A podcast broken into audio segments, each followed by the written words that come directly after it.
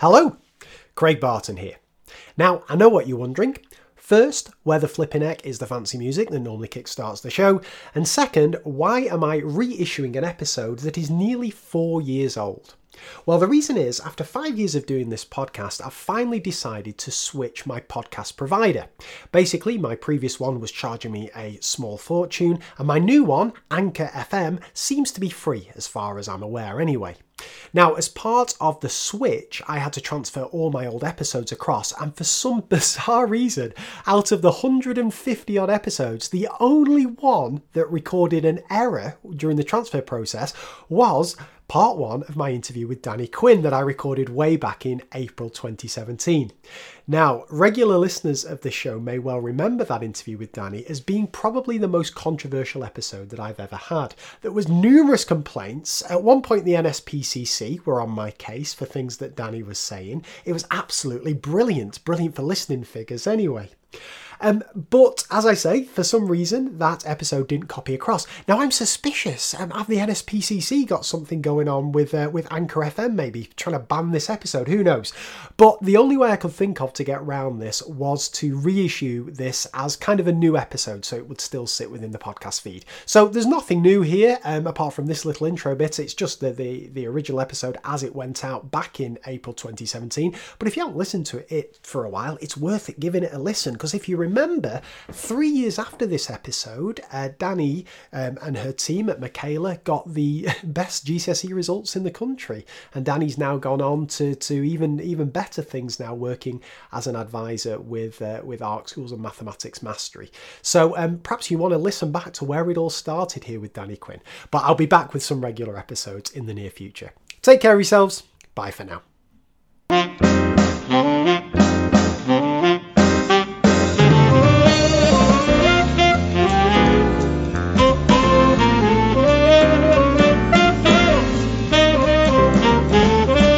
Hello, and welcome to another episode of the Mr. Barton Maths Podcast with me, Craig Barton, a show where I interview people who interest and inspire me from the world of education. This time around, I spoke to Danny Quinn. Danny's the head of maths at Michaela Community School, arguably the most discussed, scrutinised, controversial school in the country. It's a school whose policies and practices divide opinion in both the teaching and political worlds. So, having read Battle Hymn of the Tiger Teachers and seen Danny speak and thoroughly enjoyed both experiences, I couldn't wait to get her on the show. Now, in a world first for the Mr. Barton Maths podcast, this interview will be split over two parts. Why, I hear you ask? Well, because it's so flipping long.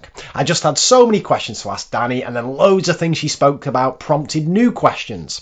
So, the part you're about to listen to covers the planning and delivery of math lessons in Michaela, going into minute detail about how each component works in practice and what the justification is, together with a discussion about Michaela's homeworks and weekly tests.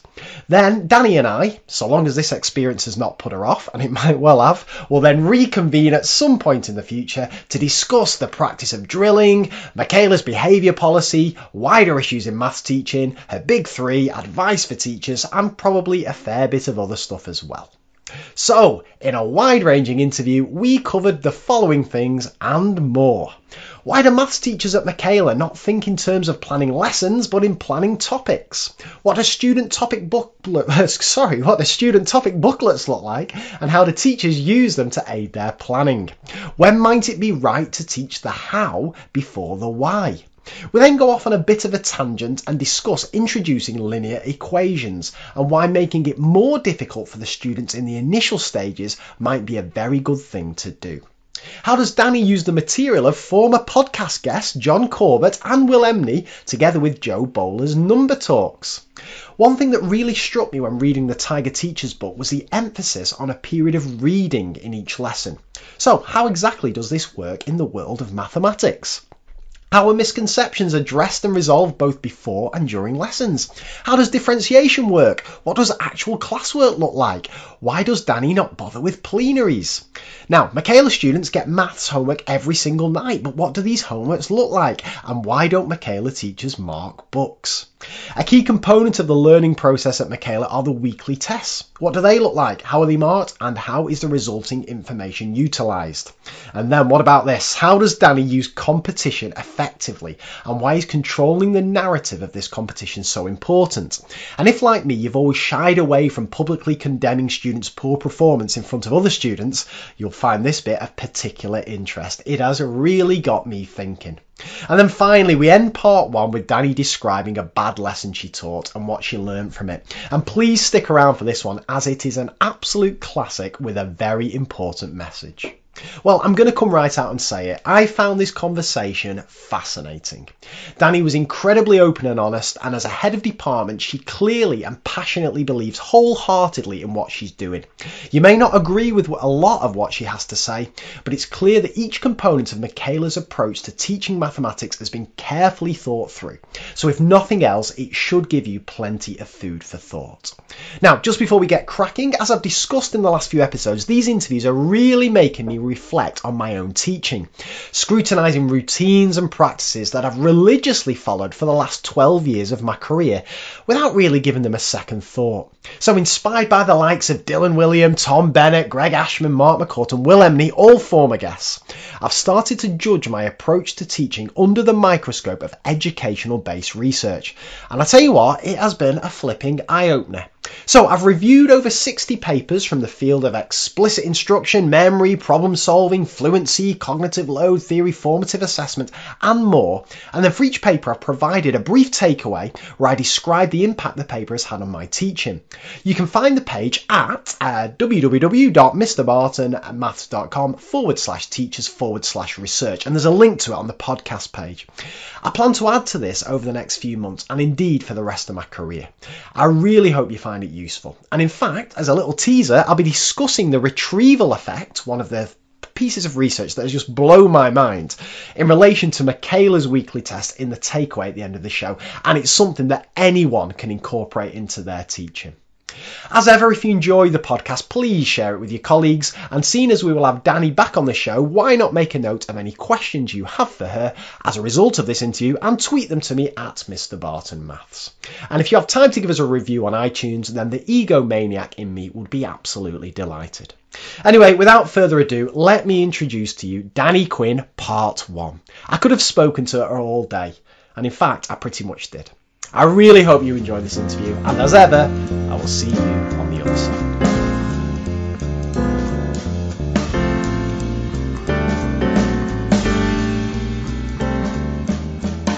Okay, Danny, so let's start as ever with your math speed dating questions. So, question number one What is your favourite number and why? So, this number has always been my favourite number, and the reason it started is really naff because other people have really, you know, really amazing, beautiful ones. They're speaking to really beautiful mathematical relationships.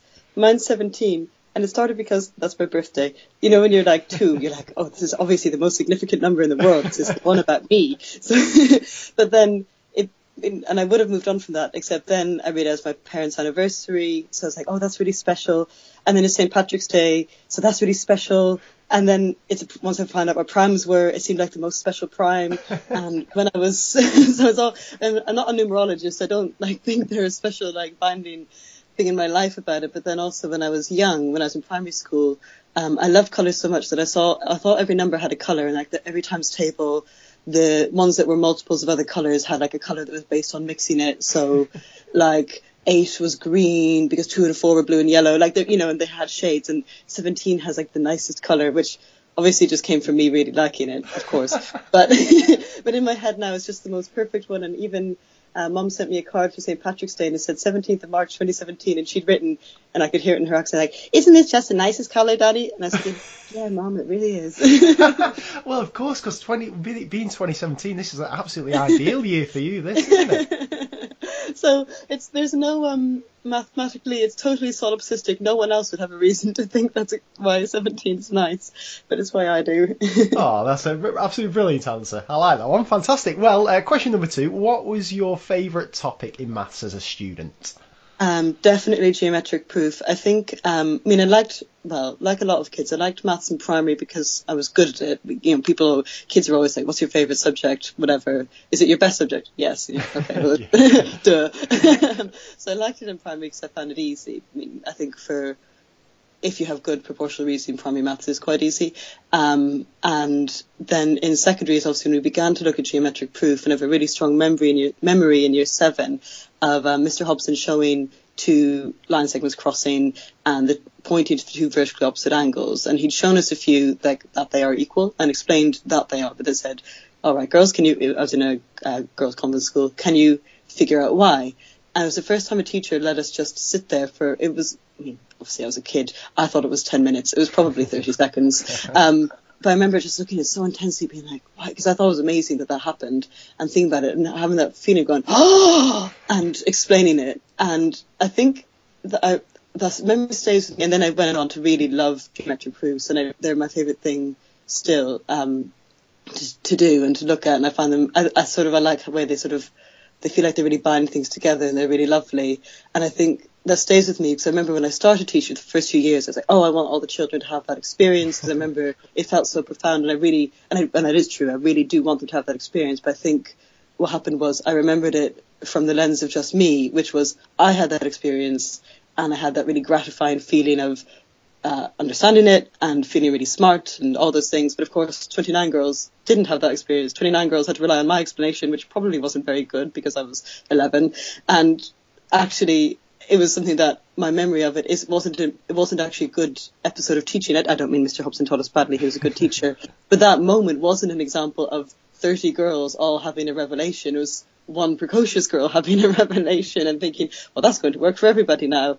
But of course, even that isn't what happened in that moment. So it's something that I, it was a memory that affected me very strongly one way for a few years. And now I see it very differently of don't fool yourself. If one kid's had a light bulb moment, the other children haven't had that yet and don't assume that it's happened for everyone else, which I think when you're a more inexperienced teacher, you think, oh, it's clicked for them. It must have clicked for everybody. And of course it hasn't. Flipping it, that's uh, that's that's a fantastic. That's probably the deepest answer we've had to a math speed dating question. I like that, Danny, and yeah, well, we're definitely going to pick up uh, pick up more on the on the teaching side of things later on. That that's that's phenomenal, fantastic. And I was going to ask there as well: is your um, your love of geometric proof does that translate to algebraic proof as well, or is it just is it just the mm. geometry that does it for you? Oh, I love algebraic proof as well. I think I like geometric proof because you can find, well, you can do it with algebra anyway. You can find multiple ways to form it. You could form it with just using, um, just using lengths. You could you could assign algebraic values, but then you could prove it with without the values afterwards. And I really, I, I think it's sort of like a an extra rich algebraic proof the way I see. It. I mean, algebra, the variables we're using are just a way of representing relationships, and when you do it geometrically, that's just another way of with shapes and lengths. You're just another way of rela- representing the relationships anyway, but then you might give it variables too. So it's just, I just use an extra rich version of algebraic ones. Got it. Fantastic. And uh, my final speed dating question for you is what job would you like to do if you were not a teacher? Oh, I was hoping you'd say if you weren't a maths teacher. All right. My next, my next, my next like top three jobs would be English teacher or geography teacher or art teacher. Flipping, so? I was really hoping you'd say not a math teacher, and then I'd be like, "Wow, Craig, I've got like five alternative careers I'd pursue." well, I'll tell you what, I'll, I'll let you off on that one if no. you'll if you'll if you'll tell me why um, why an English teacher as well, because that they don't often go hand in hand, right? Like if, if you ask most maths teachers, it'd be maths teacher, then maybe a science teacher after that, but you're straight maths or English, right? My, I mean, my, uh, I, I wanted to be a teacher, I mean, even in primary school and you're playing games, we'd play school and I would be the teacher. And then, and then at secondary school, I was a babysitter. I used to babysit several times a week and I would be their teacher. And, and, and, and in, um, uh, uh, my sixth, my sixth form, my teacher, she was my English and history teacher, said, um, has Danielle considered being a teacher? And then I was like, yes, yes, I have, Miss Brennan. I absolutely have. so that sort of made me feel set on the path. Um, and I thought if I couldn't be a teacher, because it's quite hard to get teaching jobs in Ireland. Yes. Um, at the time, I thought, well, I'd like to be a museum curator and look after the education side of the museum. Having not realised that's a much harder job to get than being a teacher. I hadn't realised that like one in a hundred people get that job. Flipping but, um, so it, it, but it really has been kind of teaching all the way for you, though, right? Yes. I, I think uh, in school, maths wasn't my strongest subject, but in secondary school, I found it a lot harder than the others. Um, with, I mean, within the I mean, in, within the scope of secondary uh, of secondary school, I certainly don't hold a candle to anyone who's gone on to degrees. I found English and history and geography and art very easy. Um, so I thought, oh, I'll teach them because I'm really, really good at those. And I never thought I'd teach maths because it was always it took work to do well at A level maths. Like it was really hard work. I think if my university offer hadn't been contingent on an A star in maths, I wouldn't have. I might have just thought, uh, let's slide as an additional subject. I don't actually need it. I wouldn't have cared if I'd gotten yes. A or B. And it was only because my offer was contingent on getting the A star. I started putting more time into maths than everything else combined. And then I realised, oh my gosh, this is. I mean, I always had liked it and thought it was nice, but you know, just I suppose I had a very fixed mindset then. I thought, oh well, I find it hard because I'm not a maths person. I'm an art and English person. Yes. And then it was the experience in university that I was. I, there's a, a really well, I thought it was great. Who, who, who, knows how you evaluate charities? A charity I was involved in called Jacari, which was Oxford has a lot of um, uh, recent refugees and recent immigrants um, I suppose they're not like just they're not just economic migrants, so uh, kids from Albania or Somalia, and they get paired up with uh, undergrads who help them with uh, English and maths to help them settle into life in England. And I remember teaching them and finding teaching them maths was actually pretty okay, and teaching them English I realised was unspeakably difficult. and I realised I found English so easy that I couldn't understand why it wasn't easy, and I couldn't break it ah. down. Whereas I had such a I had such a strong memory of finding maths hard at A level, I could see why it was difficult and I could empathise with that. And even now, if I go watch other teachers in my school teaching English and the children say something, I, in my head I think, well, what an idiot! Why would you think that? Whereas even like yesterday, oh no, two days ago, one of the kids I said, so what's the same as halving and halving again? And they said divide by three. And immediately, and immediately I was like, ah, I can see why you yes. think that. Whereas most, I said that to my housemates and they said, what an idiot. so I couldn't see why someone would think that. So that's why I like teaching maths because it wasn't as easy as everything else. Whereas I realised actually I think I'd, i was too arrogant to the other subjects to be a teacher at those. That's that's fascinating. That and this um, this this has been something I've been I'm thinking about for a while because you often you, you hear two schools of thought on this. Sometimes you hear the best math teachers are the ones mm. who are best at maths themselves because they've got such an in-depth subject knowledge. They can see where the mm. subject's going. Mm. They know when it's appropriate to teach kind of tricks and shortcuts and when it's appropriate to have that embedded knowledge. But then you hear the other school of thought that says the best maths teachers are the ones, like you say, who struggled at maths themselves, can empathise with the students, can predict where the students are going to go wrong, and so on. So have you have you have you found it it has been kind of more the latter for you that you're not kind of weakness in maths, but the fact that you can remember finding maths difficult has really kind of served you well in your teaching career so far. I think a memory of finding it difficult, or I'm trying to think. Our, our department's 50-50 people who have either economics background or have maths degrees. Um, I don't think. I think that with if we didn't so it was my last department in Bradford, none of us had maths degrees, and I think that was a real weakness that there was no one, um, because we couldn't see our own blind spots. And there are really important and significant contributions that Tom and Brett and Abby are able to make for my blind spots. But I think what makes them really, really good is not just that they are so good at maths, but that they have that imaginative power around what yes. children are experiencing. But then that's the thing that Hinta and Naveen have as well. So I, I think what's making them really good. I mean, they're even, I sometimes think there are a few kids in year nine where I think I could probably just let you teach the year sevens. No, I mean, the way Michaela is, there are a few kids in year nine whose behaviour management is already pretty good. so I think, I look at a couple of them and think, you can really understand why other children struggle and you can explain things really well and you've got very high expectations of children's behaviour. Actually, I would back you to stand up at the board and explain this beautifully and ask good questions. But I think what's the thing there is the imaginative power around being able to see almost being able to see multiple connections and imagine the connections someone would make and why they would have thought that. So that's not about being good or bad at maths, but being interested in thoughts and interested in connections, if that makes sense. Um, so because obviously there, there's the trope that everyone says like, well, we had Professor so and so teach us maths, and he was the worst teacher I ever had. Yes. But what they were saying about Professor so and so was his lack of interest in what was going on in his pupils' minds, um, as opposed to his lack of interest in maths, if that makes sense. Yes, that makes that makes perfect. Or that, that's the trope around that that teacher that we all hear about. Of course, no, that, that makes absolute perfect sense. Um, well, you, you've kind of touched upon a little bit of your, your career to date so far, Danny. So I wonder if you could pick us up from uh, you're at university. So um, you went to Oxford, is that right? And what, what Yeah. and what degree did what degree did you do? I, And I then can did PPE like pretty much everyone who's nice, nice, and and just become, become ten a penny. and then just take us through then. So you, you're at you're at Oxford doing a PPE, and how did you get from there to where you are now? Um, so I, I mean, I did PP just because it seemed like such an appealing degree, and I did really love reading about politics, current affairs, philosophy. I mean, I thought I was really, I mean, interest. My original interest in education was as a transformative thing for society, or the transformative potential of education, which was, I thought PP. I mean, obviously, I think a lot of people go into PP either um, for multiple purposes, but lots of people pick it for that. They think Yes. oh, I mean, maybe it's a savior complex, who knows? Um, then uh, I wanted to be a teacher. It's really hard to get teaching roles in Ireland, and at the time, I don't know if this is still true. Almost the the overwhelming majority of the schools are Catholic, which is neither obviously neither good nor bad thing. But the at least when I was a kid, equality legislation was such. I remember talk because I talked to one of my teachers about being a teacher, she she knew that this would be a bugbear for me. Was that if, for example, a child says, "I think I'm gay," what should I do? Um, remember my teacher explained to me that you have to tell the child it's a sin and pray with them to say. Um, and, I, and of course, it could actually have just been very specific to my school. It could be something that now isn't true because it's not the early 2000s anymore.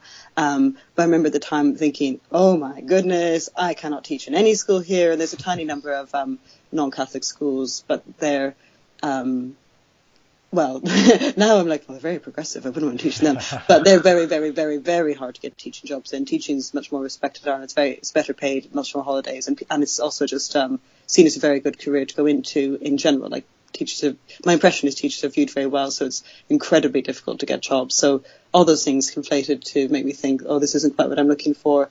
And the reasons I want to be a teacher, uh, I heard about Teach First, and I seem to speak to all the reasons I wanted to be a teacher. Um, even if it, they aren't the reasons now. So um, that's why I stayed in England. So I went to a really great school in Sheffield. I was placed there uh, where I stayed for three years, and I absolutely loved it. And then it was for um, because my partner changed job, we had to move to Bradford, I was at Dixon's Trinity as head of maths, which was a, a new free school at the time. So it wasn't like taking on a full department because I was only I did only have three years experience, um, but it, it was a much smaller job because there only were two year groups, and that was an, that's an absolutely exceptional school. Um, so that was, was there for two years, and then again for personal reasons needed to move down to London, um, and thankfully I already had met Bodil before who'd helped to set up the maths department. She had set up the maths department at Michaela, so that's why I came down. So I came down as just a teacher last year at Michaela. I say just, you know what I mean, because I had because I had been head department, so that's why I meant by just. I don't mean um. No, sure, I mean, sure. it could, it could have sounded catty, and of course I didn't mean that um, uh, at all. Uh, so I came down to work with Bodil um, at Michaela, and she's had this really amazing opportunity, which is why she's moved on to Unlocked, where she's having an amazing impact. So it just made sense for me to fit into the head of department role because it's similar to what I'd already been doing. So there's only seven years of teaching so far. No, that's that's fantastic. And can I can I just ask before we move on to the, the teaching maths, what was it that um, made you move that jump from kind of head of department to non-head of department? And was that ever a concern to you that it'd be kind of seen as a, a backward step, or, or was the law of Michaela just kind of too just too exciting a project to turn down? Um, oh, there are loads and loads of schools in London that, I mean, goodness, goodness knows when you when you open up your laptop and you Google um, T- TES maths jobs London, they're like they're like, can you come tomorrow? and, you know, I mean, some schools are so desperate they're like, we will give you our firstborn child, please. there wasn't. Um, I mean, certainly there's not the there's not a. I mean, maths teachers are incredibly lucky. There's not Yes. a challenge. I mean, at least within London, there's not a challenge of finding jobs in urban areas. Um, it was that I needed to move down to London. There were lots of schools I was considering. I think the reason at the time I was to- I was totally wrong. I thought Dixon's Trinity and Michaela would be very very similar because they're both very much uh, school. They're both new free schools in the mold of high expectations, no excuses. Um, similar approaches to beliefs around children and their potential. I mean, obviously all schools believe in children's potential, but you know, similar ideas around um, how schools should be run, very stru- very structured, um, very challenging for the pupils uh, in terms of what we expect in terms of expectations around their behaviour. So I thought that'd be a very similar place to go and wouldn't be as big a shock. In terms of career stuff, I mean, at that stage, I'd only been teaching f- five years. There's actually not, it's not that weird to still be a teacher when you're in your sixth year of teaching at all. I, I think a lot of the time in schools you end up getting promoted because the school is really just struggling to get, Yes. um, especially in maths department, it's very easy to get promoted quickly, and it's not necessarily. I mean, not, this is not, often it's not because the person is so great, but the department just hasn't got the depth to let people who have experience and talent go into these roles. Yes. They kind of just like, we'll take the person who's closest to it, just hope they get the experience. Um, I mean, I'd say that when I was at my department, by the start of my NQT year, I was the Key Stage 3 coordinator. That doesn't speak to how great I was. It speaks to that they just, they needed someone to do it Yeah. more than anything. No, you're right. The the, re- the the reason I ask it is just it's a, it's a kind of trend that worries me a little bit in maths teaching, and that uh, that you, you get people promoted, as you say, like far too fast in, in my opinion. Like Yeah, I, I'm I- in my like 12th, 12th year, something like that of teaching now, and I I didn't have anything until kind of yeah four, five, six years down the line, Yeah. and now you're seeing NQTs being second in departments, people in second yeah, year head yeah. of department, and I think it's just an important message to to kind of put out there the fact that I, I, don't know if you agree with me, Danny, but you've got to kind of get your teaching sorted first. Like, that's got to got to be the top priority. You've got to put the time in to get your teaching sorted. We're, it's a flipping long career that we're going to be in here. Get that sorted first, and we'll worry about the other stuff later. I don't know if that's something that, that you'd agree with. Oh, I, I totally agree. That's part of why I was I was happy to go to Michaela because I knew. I mean, Catherine's very upfront. I knew going that there's no way Bodil wasn't going to be in her role as head of maths, and she's such an outstanding. I mean, it's a, it's a loss to the profession not to have her, but um, because she's outstanding. Um, I don't mean the Ofsted sense. I mean in the sense that she's uh, she's brilliant.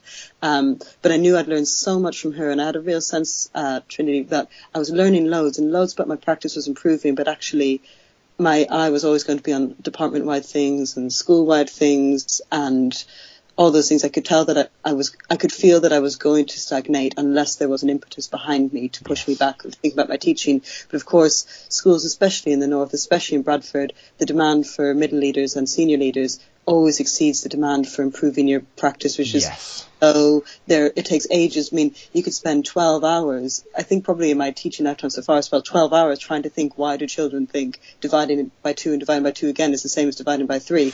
There's not. I mean, the return on that will be tiny, but powerful for a small number of children.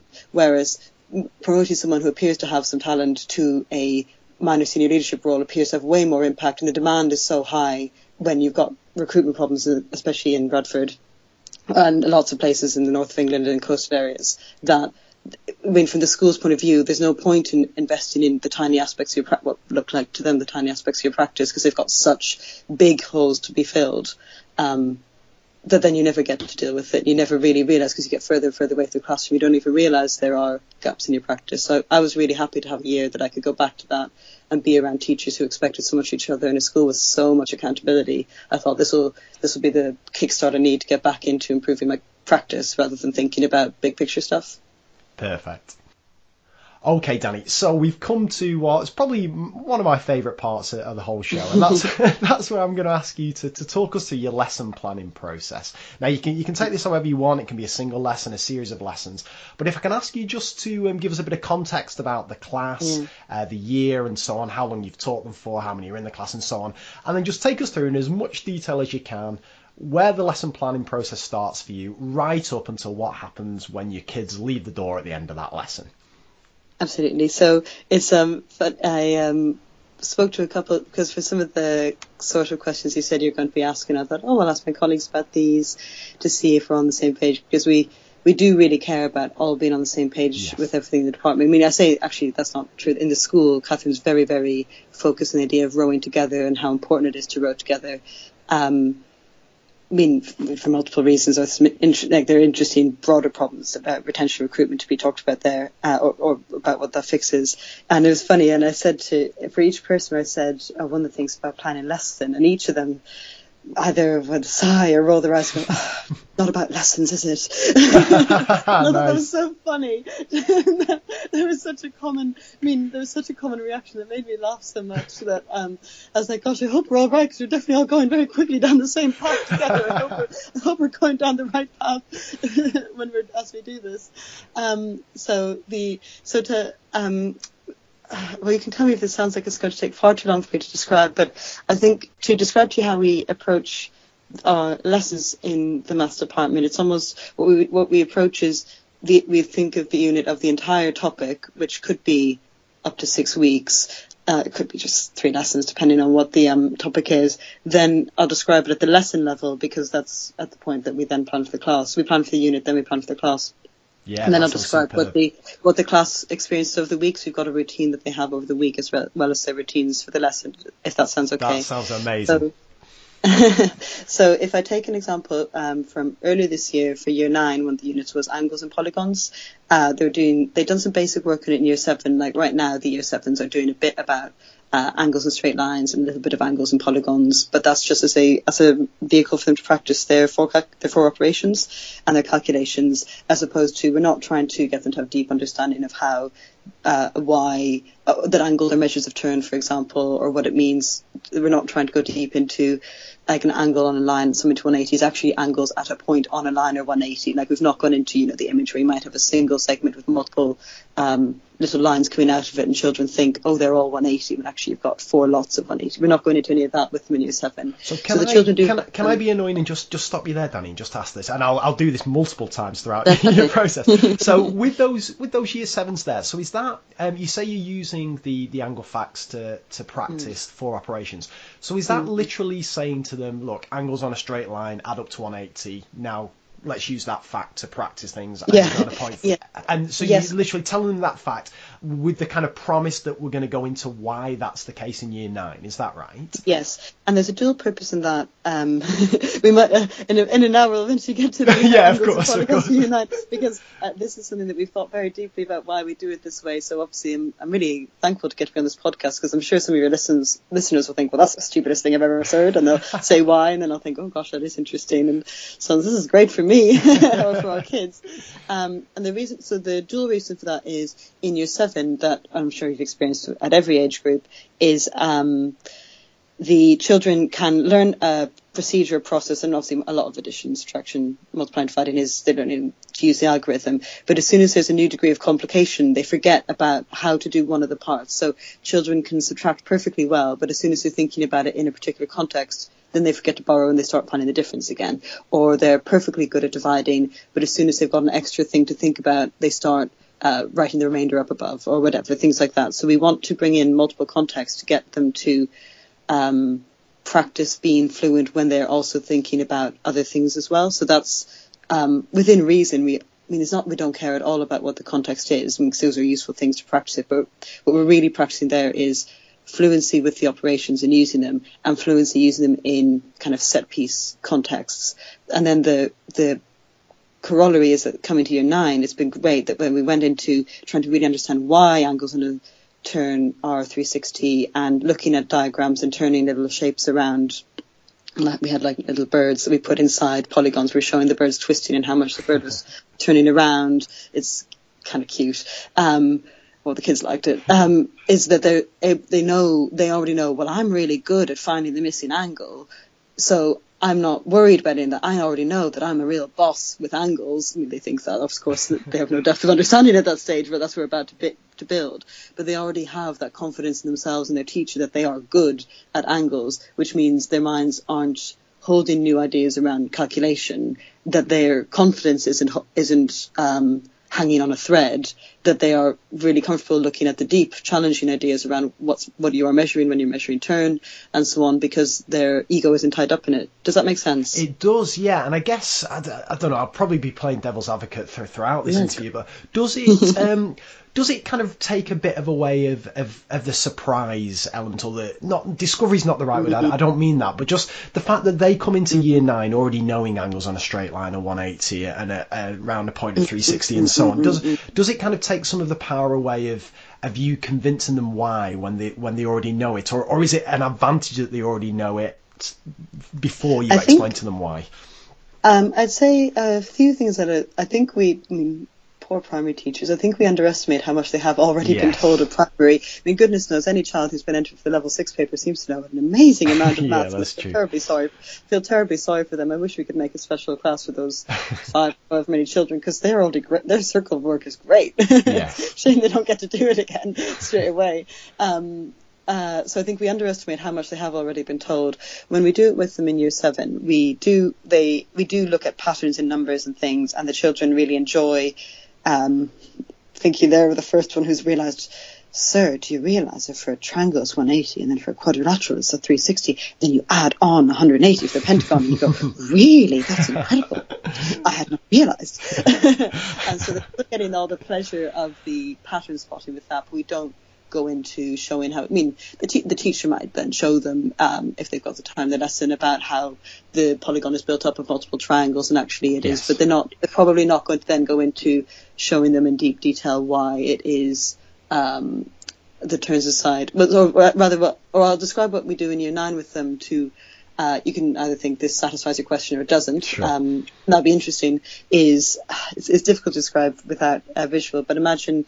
Uh, so I do with a, a, a little bird that they, that's like it's very obvious which side is its uh, beak, and it starts uh, on one of the vertices. And I say, and I describe, you know, those roller coasters you go on where you get to the corner and like swings you around and you feel yourself being turned at like 90 degrees. Yes. You know, those, uh, they're on a level plane, so they don't have up and down, they just have turns, that type. And for some reason the children all seem to be very familiar with this type of ride, which is uh, merciful. Um, all right, the bird's going on one of these, but he's very nervous. He's just going to do a triangle version because he's a nervous bird, and then they, they, they're all smirking at me, and that's fine. So he starts at one vertex, and like, okay, he's got one turn. So the bird turns a bit, and then he goes along the line to the next vertex, and then he turns. Obviously, his beak's facing into the vertex, his tail's doing the turn. Then he goes down the next one, and now his beak's facing out, his tail's in the vertex. He does another turn. He gets back, and I say, oh. Which way was he facing when we started? Oh, his beak was that way. Which way is he now? His beak's the other way. Oh, how much has he turned? Oh, he's turned a half turn. So then I can show that the interior angles of the triangle sum to a half turn. Nice. In a triangle, you turn half a turn. That's why it's 180, not because they are summing to 180, but because the measure of those triangles is half a turn. And like, okay, the bird is feeling brave now. He's going to go on the quadrilateral ride. And then they see that in the quadrilateral he does a full turn. That's why it is 360 because I mean it's uh, relatively arbitrary why full turn is 360. That we talk to them about why it is 360 both for historic and practical reasons. So then they're they're they're looking at something very different that is still kind of like oh my goodness for the children. And is why- um, uh, is technology? Sorry, Danny. Is technology involved here? Like, how are you demonstrating this this bird flying around this truck, traveling around this track? I'm liking this. it's just a really big triangle drawn on the whiteboard, and then the bird is a Christmas decoration. Oh, nice. so it's, ju- it's literally just that, and some of the teachers think it's actually they find it easier to actually use a pen. It's very obvious is which side is the lid, and the lid is like the Ah, face yes. facing forward. Um, so it's no more sophisticated than that. I like it. I like it. Fantastic. Uh, yeah, and where, where does it go from there? So you've you've done, and Um, oh, and, and sorry, this is because we're at the stage now. Like, I'm, Alvi, is this just what you're thinking through in your head? Um, Oh yeah, so, so actually, I have, if we go back to yes, uh, so the unit is uh, we think about if I think about myself back in September, I was planning a new year nine in around um, October, November. We're going to be doing angles and polygons. Um, so it's going to be angles. They're doing angles and lines, and they did angles and parallel angles and uh, lines and points, then in parallel lines, then polygons. Um, so this so we start that a few months in advance is we all are just gathering any interesting questions we see anywhere. I mean Jo- joe morgan is an absolute uh, her website's a treasure Yes. trove. Uh, Don Steward uh, at southall uh, old papers old good old textbooks ukmt in particular uh, just looking for every possible kind of question we can think of. I mean diagnostic questions gives us those as well.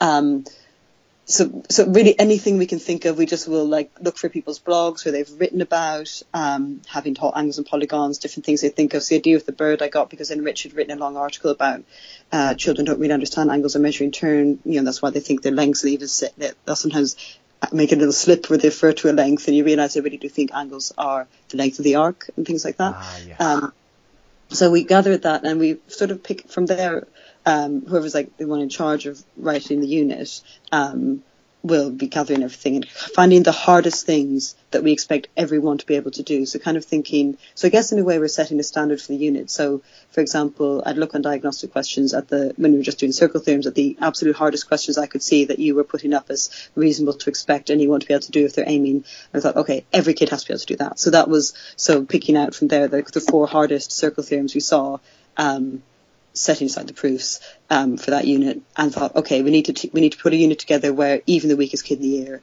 will have been taught enough that as long as we've taught them well and our pedagogy has been right and their efforts been high, they should be able to do this. So then, so kind of setting a goal for the whole unit of these are the kind of questions they need to be able to do by the end, and then thinking around, okay, what's every likely mistake, every likely misconception, where are they likely to be error prone? I mean, for some units, I might think it might be that they will be perfectly fine at the actual content, but once they have to do the fractions, that's when errors might start coming in because they're getting a bit overwhelmed.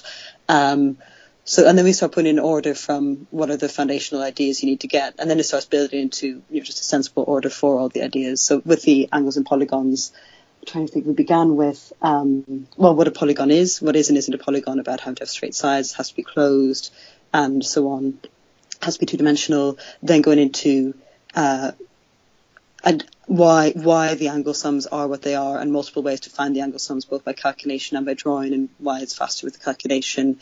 Then going on to uh, calculating with them, and then we also think so trying to get it in that order. Then going on to the exterior angles and so on, and then the, then we're thinking about how to interleave in as many old things that they've learned as possible into the unit. So then, okay, where can is there is there anywhere I can start bringing algebra into this? Is there anywhere I can start bringing uh, fraction into this? Uh, is there any way I can bring directed numbers? No, it's angles. I probably can't because it doesn't make sense. But you know, bring them in if you can. Is there? Can I bring in old angle things they've learned? Yes, I can. Can I bring in um, you know everything possible? Can I can I make the questions they have to form and solve the equation? Those kind of things. So we build up the order of the stuff. Then we start thinking about things we want to keep in because we want to always make sure they stay fresh and confident with forming and solving equations, fresh and confident with directed numbers, decimals, fractions, things like that. And then, so then it's in an order, and then we think about how we want to explain certain things. We'll talk about that together. Could I, can I um, just ask there, Danny, again? Sorry to interrupt, but two questions just, just sp- spring to mind there, just on that particular bit. The first is you mentioned that um, you were doing this for angles and polygons because uh, you kind of had um, the overall responsibility for the unit. But is this a, a, collaborative thing? And, and if so, how's it kind of managed? Do you kind of put, mm-hmm. put an email out saying, this week we're trying to find as many questions on angles as you can, drop them in this mm, mm, mm, Google folder or whatever. How, how, and particularly when, when you, you reference the misconceptions, where do kids go wrong and so on, how are you kind of sourcing all those? So that will be a mix of, as people see stuff, they just are sending it on. So at the moment, it's mostly, pardon me, that either the deputy head Brett, he's one of the um, we're so, we're so lucky to have a, a, an experienced teacher in the department because the rest of us are all so young. I mean, Brett's very young too, but the rest of us are so young.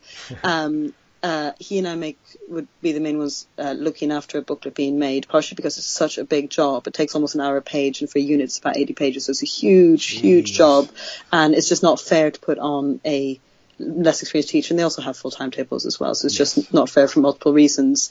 Um, but everyone's contributing. So in the sense of we'll spend time in our department meetings talking about uh, this is a thing that's going to be in the, the unit that we know children find really hard. So we've spent we have spent entire department meeting just talking about how to help the children um, remember where to put the remainder when they're doing bus stop division. We've spent entire department meetings on, like yesterday or Friday in a department meeting, we spent half an hour helping children see the difference between uh, expand uh, when they need to put brackets in if they're adding algebraic fractions. Sometimes they put the brackets and they think they've to, let's say it's four plus brackets, they add three. They think they have to multiply by four, uh, you know, understandably. Yes, yes. Oh, it's in a bracket. And they've drawn brackets, they've seen, oh, there's a multi-term expression, I'll put brackets. That's the right thing to do. And so helping them thinking about where should we make this algorithmic, where should we make this, they have to think, because, I mean, obviously you want them always to be thinking, but depending on the kid, too much thinking eventually they just they've run out of space in their mind to think at all. So trying to think which bits should make rule based or not. Um, so we'll talk about those things. We'll also I also for each person in the department I spend an hour a week with them and some of that will be time focusing on how they're going to explain or practicing with their class, but also we'll be talking about the things coming up that they, you know, in a few months will be teaching the class, like how do you teach this? That's sorry, this will practice it on each other. Okay, that really works. Okay, that's what we're going to put in the, in the in the booklet. So then what's being built is each lesson, let's say it's a lesson on um, finding exterior angles will be, I mean, there's this, the recap from previous lessons. There's a number talk, which is just like a nice, um, uh, how many how many nines are there from one to a hundred, or from one to a thousand, or I mean, depending on the year group, it might be something a bit harder than that, or a UKMT question, and then the recap, and then there's reading where it will be explaining why something is the way it is, or how to do. I mean, it's just like it's basically. Um, I don't want to use. I can't think of a better word. It's like it's like a script. That doesn't mean the teacher reads it as a script, but it's almost like a preview of if you got to go watch this lesson, this is what the person would have said. So that you're never teaching thinking, oh gosh, what will I say? How will I explain this? You're reading how someone could explain it if they were trying to do it from scratch for the children, or if you were to write a script of a lesson having listened to it. And then it will have in all the examples. We'll think, okay, we don't, we want to make sure we don't just do the most obvious examples because then they'll have no flexibility in their thinking. So we try to think of weird examples or sort of outliers or ones that use unexpected, uh, sort of unexpected examples. We're showing multiple types of children so they get much more flexible thinking about how something can be presented and what the essential parts are and the extraneous parts are of a, of a, of a type of problem. And then, so that's to guide the teachers, like, oh, don't forget this kind of example. We all, I mean, we all remember in our PGCE and our NQT year, we thought teaching them to solve equations was always in the form of like 4a add 3 equals 11. Yes. Then the children get one with the unknown on the right hand side and they go, miss, we haven't learned this. And you go, oh so I mean, that's what I mean by putting the examples in, is it's so easy when you're thinking, okay, I have to teach them how to find the exterior angle, and you kind of think of the platonic form of the exterior angle question, and then that ends up being all you teach them. And then as soon as it's even slightly different, they go, well, I don't know how to do this. And because you haven't shown them, and I don't mean you haven't shown them that exact question, you haven't shown them what what can change and what can say the essential, the, what's what's the essential part of an exterior angles question because they haven't seen what's essential. They've only seen one type of thing, so they can't tell that difference. We want to show them the multiple ways it, it can appear, so they can see what's at the beating heart of, say, exterior angles. Um, and then the, then it will have um, like suggested AFL questions, especially in a geometry unit. It's really helpful if they're already in because they're drawn and the children can look at it. We also like it being in the booklet. They can actually look at it and draw it on the page rather than you displaying it on the board because then they can't touch it or draw on it or anything or show it to their partner.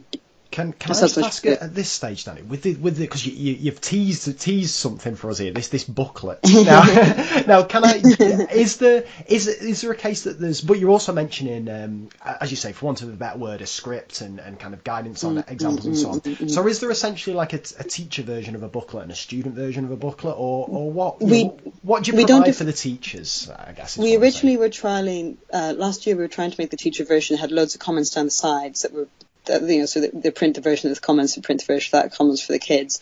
Instead, what we found is best is so imagine that we've made the whole booklet, we've got all the exercises in, so you can I mean it's such a long process, and I'm going to be dull if I say much more, but we, you know, having uh, but, but just to finish that off, so that's it. It's the lesson on exterior angles. There are questions that are uh, very straightforward, then some that are maybe just as straightforward, but the numbers are now difficult. Say they're decimals or they're fractions, so they're having to uh, think harder whilst doing something routine, then they are decreasingly straightforward. So there might be ones that are all linked to a specific example, so they can practice that they've understood that particular type of example. Then there are ones that are mixed. Then there's some that might mix in things that aren't exterior angles, so they can spot otherwise. So to make sure they think about when is it an exterior angles question. There might be ones with algebra, then there might be ones that have multiple steps in them that are using vertically opposite angles or other, you know, other facts and things like that as well. So that so then we put in the questions just to explain that. So it's more than any one teacher or class would need. Depending on the class, you might skip the entire first half of all the questions. Uh, on another class, you might let them spend five minutes on the very routine questions to build their confidence up and to give you time to help anyone who's really stuck. Uh, so that would all be, so each lesson would be like that in the booklet. Uh, so the, uh, the way the teacher uses it is we annotate the booklet in advance and for our class. So for, I think I've got my, uh, my absolutely beloved, uh, group four in year eight, so group four of four. Um, and I'll annotate, I'll be thinking a lot about their likely mistakes and specific things. I'll think, okay, I know that this kid always gets very confused about this. Make sure I ask them about this to check they've understood it. Okay, actually, this example is going to be very challenging for them. I'll write in a more simplified version to show them first and a slightly harder one, then a second version of the difficult example so we've had enough chances to really check that they get it so they can see it slowly build up. Whereas if I had group one, I might actually just put lines here, okay, I'm not going to do this, I'm not going to do this with them, I'm just going to summarize this in one sentence, they'll get that. I'm just going to ask this to check that they know it. So then, so you've kind of got an over-resourced lesson. Yes. That so, is, that we see as like everything you could possibly need, and then you're thinking specifically about the strengths and weaknesses of your class and your individual pupils, because we know who are. I see. So it's sorry, sorry, Danny. So it's essentially just so I can get my head around this. So it's essentially it's uh, there's one booklet. Um, it's it's got all the examples in it and everything like that. But then uh, the teachers kind of before they give that booklet out to the students, whatever, the teachers will take that booklet, have a look through it, make mm-hmm. any kind of modifications, make little kind of mm-hmm. commentary and stuff like that down the side. But every yeah. student gets the same booklet, regardless of what class they're in, but they may not do yeah. every single example and there may be modifications and so on. Would that it be is, about right? Exactly. And exactly. And the, the way in which you differentiate is by time. Um, the weaker the class is, the more the time they have with the teacher. So I might be looking at, for example, we have a single lesson on how to multiply and divide algebraic fractions, including if it's multi-terms, because they've already learned how to expand brackets. And I thought, this will be three lessons. Not because they weren't good at multiplying, expanding brackets. They're actually very good at expanding brackets. I just knew that for my group, it was going to blow their minds to do it in a new context, that they would yes. immediately start just moving things around, in which they duly did. They started trying to multiply things across diagonals for no real, I mean, they had reasons. They had this, they have this feeling that when you've got fractions, everything's like topsy-turvy world, it's opposite land. Because if you if your child defines maths hard, fractions do feel like opposite land. Of course. Um, so they just start like connecting things. So I just knew that we'd spend a, a, lesson learning how to do it, then a lesson fixing their mad ideas, and then a lesson getting good at it again. So so I was thinking about lots more examples I was going to use, lots more ones where I was going to put up I was, you know, thinking of, okay, I'm going to show this example and I'm going to show one's the right working and one's got three mistakes and they have to find the three mistakes. So planning in, you know, based on the typical mistakes they made would make and things like that, including even for them, you know, once the question gets hard, they know how to square, but as soon as the question's hard, they'll write four squared equals eight just because they're getting overwhelmed and they're falling back to system one thinking. So just planning that sort of stuff in, which if I had group one, there's no way they need to do that. With them, you just say, and then obviously you expand the brackets. I mean, like the way you would do an A level group, you say, and then obviously just solve for A, and I'll go, yes, of course. With um, with some groups, you can just say that. Uh, whereas man, I'm thinking, no, we'll practice how to solve for A. and, and, so and can I ask Danny on a practical level there? Then, if you if the kids have got these booklets and you um, you you discover that you need to give them extra examples um, and so on, just to kind of get the concept secure and so on, mm. just practically, where where do they write those? Do they do they have like oh, a they, separate they don't, bit of... they don't write any of them down. We're very, very focused on the children learning everything by heart and memorizing things. I mean, they, they might annotate examples that when they're doing the first few, they can look at their annotations to remind them how they do it.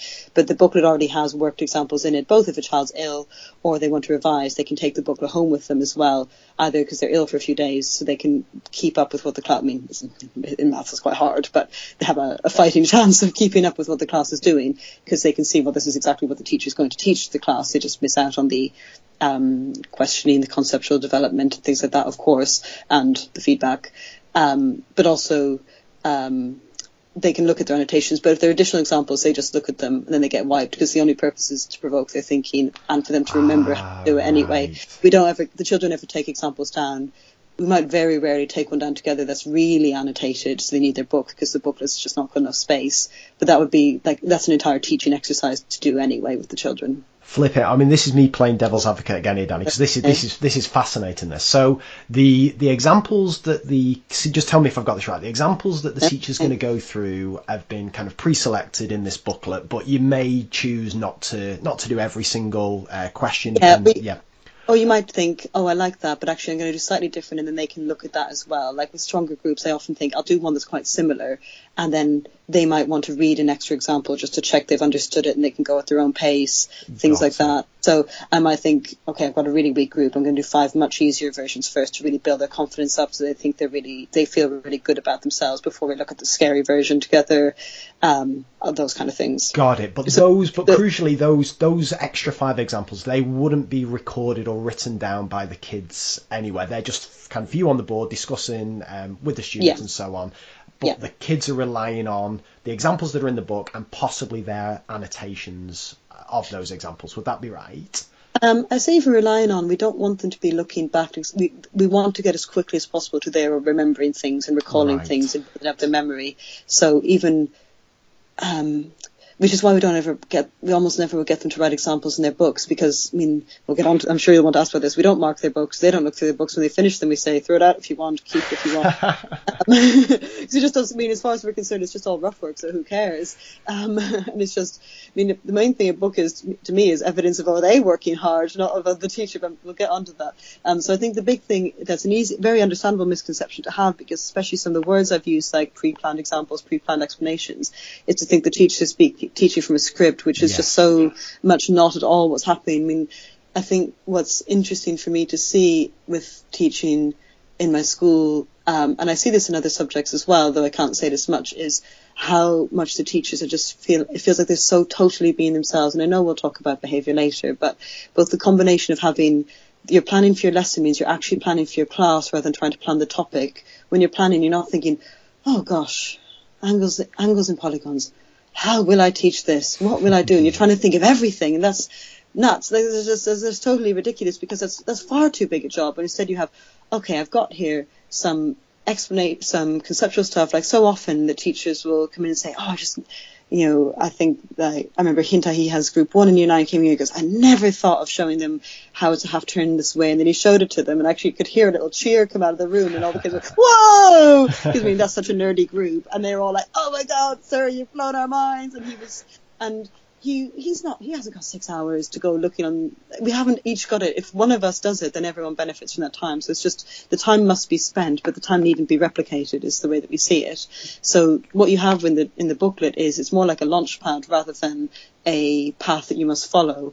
It's a suggested path where you choose how you're going to deviate from it but you know within the context of what we think good is you know it's a good path and a safe path. Like I would if someone had was perfectly I mean, for example, one of our French teachers, she loves maths. She would perfectly well teach maths in based on these booklets. She mightn't have as much of a sense of kids' misconceptions, but would show her, okay, this is the thing to explain. These are key ideas. The booklets already uh, pull out the main misconceptions. You always have a little picture of Homer with classic mistakes, and every mistake we can think of the children making is already in there. The teacher might skip half of them, but they go, oh yeah, they might do this. Oh yeah, they might do this. Oh yeah, that could happen. Just so it's in their mind before they teach it. So then your planning is just for your class rather than for the topic. So it's actually genuinely lesson planning, whereas what most teachers are doing is lesson resourcing, and then they haven't got time for actual planning for their class. Can I can I ask then, Danny? Can you just spell out for me so I've got my head around it? This this booklet. What are the um, what are the kind of sections in it? You've mentioned there's kind of worked examples, and then there's there's there's um, kind of misconceptions outlined. Are they are they broken up by concept or by lesson or, or what's what's the kind of structure and the, and the content of this booklet, if that makes sense?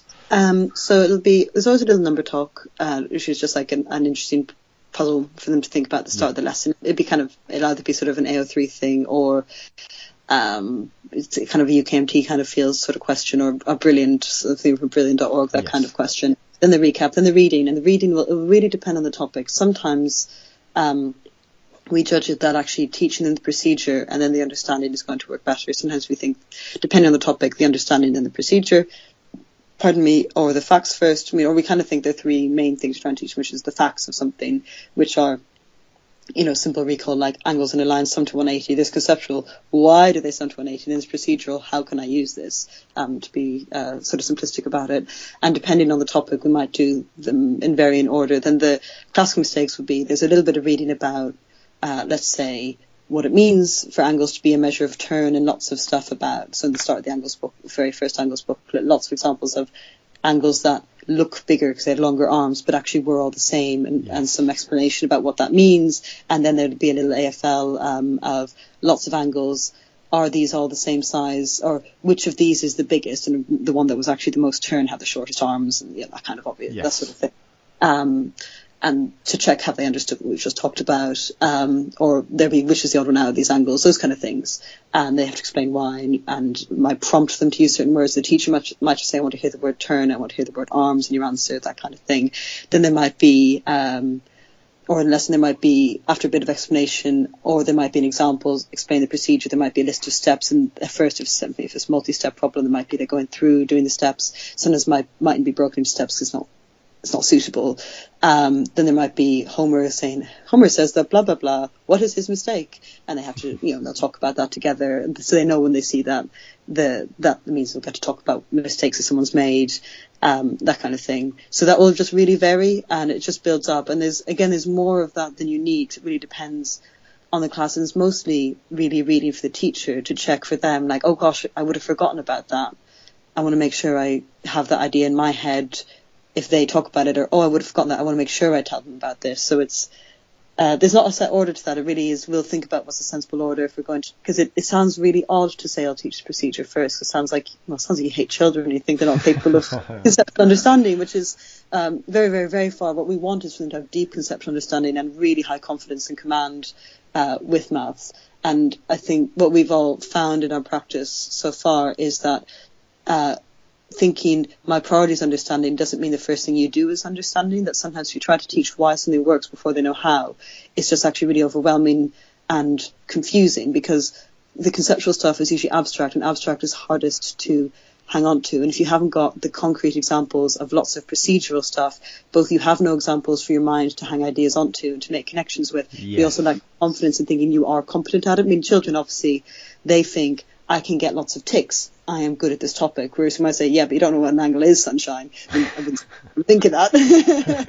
and, I'm, and I'm kind of going, to myself. Um, but they now think they are the king or queen of angles. So now they're ready to have a difficult, challenging uh, discussion and challenging ideas about what angles are actually doing and what they're measuring. But this this um, is this is fascinating, Annie. Can I ask as well then, just just at that point, what's the flip side of that? Could you get you've you've mentioned angles as something that you'd maybe introduce in year seven to get them very confident mm. at it, and then get get into the why in year nine.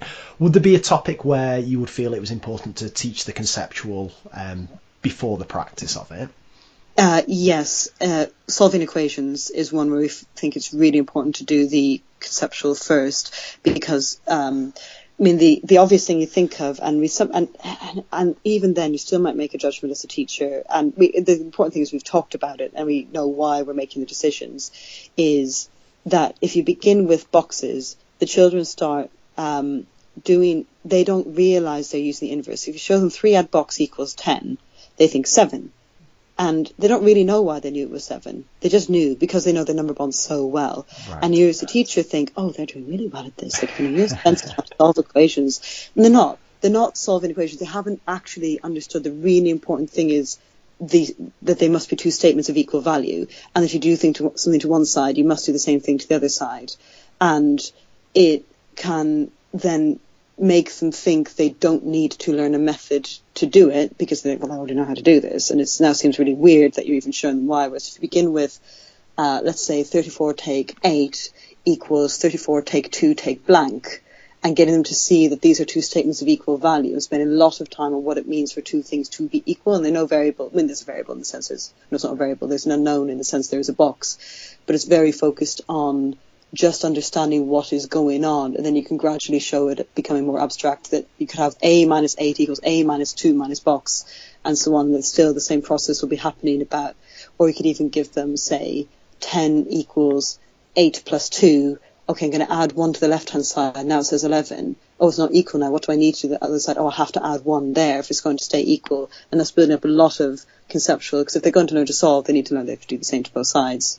Now so this is this this this is fascinating, this Danny, because this solving equations is is one of these things that yeah I've, I've thought long and hard about because you're absolutely yeah, I mean like every teacher yeah it's my my kind of like this you um it's one of those things you, you can make fairly rapid progress with, with mm. students whether you teach a kind of function machine approach or as you say a boxes approach or even mm-hmm. flipping changing side changing sign and all that kind of mm-hmm. stuff mm-hmm. but you're absolutely right I think you can make rapid progress well what looks like rapid progress um, doing that. But all it takes is for one little twist or the mm, unknown to appear mm. on both sides or some some, some slight yes. little problem, and then it all falls apart. And you almost have to then say, right, I'm actually going to teach you a new method because the way we've been solving equations yeah. in the past isn't actually the best way to do it because now we've encountered some difficult ones. So now let's start again. Yeah. And and it's, it's it's it's bad, right? It's quite it's quite kind of difficult for the students to forget all yeah. that's gone before, or they end up yeah. thinking, right, well, for this equation I'm going to use this method, for this one I'm going to use this method, and so on. Yeah, and it ends up being rule based teaching. You don't yes, to, yes. what, what can happen? We I mean this is why we like to we try to prepare an entire unit in one go, as even though as daunting as that task is, um, because if you if you have the final goal in mind, you think whatever I'm teaching them to do the first step must apply to this final yes. type of, and it forces you to keep that. So even though sometimes, I mean, at the early days of teaching solving equations, you feel like a bit of you feel like a bit of a lunatic for teaching mm. them to do the same to both sides. And you're like, and the kids are like, Miss, all it says is A at four is 11. Why are you making me write subtract four on both sides? And you, you do look like an absolute lunatic. And what do you say there, Danny? Because that, that, that was what I was going to say. Because the, the kids, and maybe they've been introduced to algebra at primary school, and maybe Mm-hmm, um, they, they've done it one of these other approaches we've talked about. Or as you say there, if it's A add four equals eleven, they can flip and see it's seven straight away. So what Mm-hmm. what what do you do there? Like how are you convincing the kids that it's in their long term interest to do it a way that they're definitely going to see as more inefficient and, and ultimately more frustrating for them? Yeah, so we um, so the guiding principle we have, and we share this with the children, is that we we when we call them the um, we're trying to teach you the the the idiot-proof method or the foolproof method, the way that will work no matter what. And we try to, Right. for example, the way we do proportional reasoning, we try to use the same thing for percentages, the same thing for all sorts of problems, so that they have one way that's always going to work and it generalizes as well with solving equations. That's why we use the both sides approach rather than function machines or um, change sign, change sign, or inverse or any of those. Um, what we do then, this is something that uh, Hintai hit upon about a year ago, which is when we're teaching it with, say, just simple addition subtraction, there will be a whole lesson just on in the form of a at b equals c, where you're trying to find a. Um, is don't use simple numbers. Uh, you might your example might be Ah, a right. plus 3.7 equals 2.8 and actually open with that example because there's no way that they can just know. Maybe even worse, make it 2.08, just something that is impossible to do in your head. So then it's not obvious what to do. And then you say, okay, I'll do an easy version on the left hand side. And you split the board in two into a T shape, and you say, here's a at uh, a at four equals eleven, and here's a at two a at three point eight equals two point zero seven. Okay, how can I do it on this side? Okay, I can see it's seven. Why can I see? Oh, because I've subtracted four from both sides. Oh, that will work over here. So you're showing them that and also teaching the thing that you, I'm, I'm sure you do and all maths teachers do is that we think of a method, we think, ooh, well, this works. You test it with different numbers. You go, yeah, it does work. Okay, fine. So getting them to learn that habit straight away of you think you have an idea, test it with some little numbers, and then now you're fine. I'll tell you what. There's, there's two things immediately sh- struck me there, Danny. The first is I'm, I'm a bit, I'm getting a bit obsessed with um, educational research at the moment. In particular, um, Robert Bjork's work on on making learning more difficult, and, and and and the kind of big implication I've taken from that, and what you're saying from from um, from from that description of introducing linear equations, is it if if that lesson was being watched. It, by, by, by the untrained eye, it would look a bit of a disaster, right? Because say you introduced, the, say you say you interviewed the kids at the start and said, "How do you feel on solving linear equations?" and you gave them something like, uh, you know, a plus uh, four equals eleven or whatever. They'd be like, "Oh yeah, we can nail these, no problem at all." Now there's Yeah, a yeah, chance yeah. by the end of that lesson they're going to come out thinking, actually, I don't understand linear equations, or I found that a lot Yeah. harder than I thought, and so on. Um, and obviously, like having done this reading, there's a big difference between learning and performance, and so on. Mm-hmm. But for, I guess my question there is that. Well, you've, you've answered it in the sense that the um, you, you convince the kids by saying this is part of a long-term strategy. This is a foolproof Yeah. strategy that's going to work with you for everything. And I wonder if you could just touch upon here. I mean, I mean we'll get back to the lesson in about three hours. And eventually we'll finish up the unit on polygons. exactly. Yeah, yeah, we haven't even talked about an angle for ages.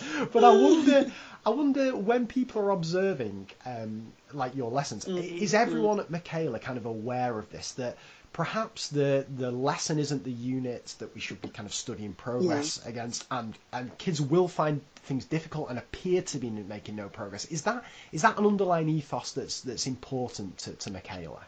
really important. I mean, we, as um, I'm doing slightly less at the moment just 'cause we're trying to get stuff. I try to see everyone in the department at least once a week. We try to have, we, we really want everyone to be observed about once a week. Katharine tries to watch lessons as much as possible. She does it deliberately. I mean, this makes it sound funny or this makes it sound, um, depending on your pre-existing biases, it either, it will confirm your biases either way. Uh, she tries to stand so the teacher doesn't know she's there. So she'll stand because we keep our doors, everyone keeps their doors open. Um, and I mean, unless someone's having an incredibly exciting lesson, uh, then, Yes. then they'll close the door. Um, where the kids are like cheering as the bird goes around the polygon Of course, or yeah. something. But that, I mean, even then, that's so nice for other classrooms to be able to hear it anyway. Um, she can, she'll stand so that actually the children can see that she's there, but they don't change their behaviour when she. Uh, which is an amazing achievement because um, she's a real Wizard of Oz character from the children's point of view.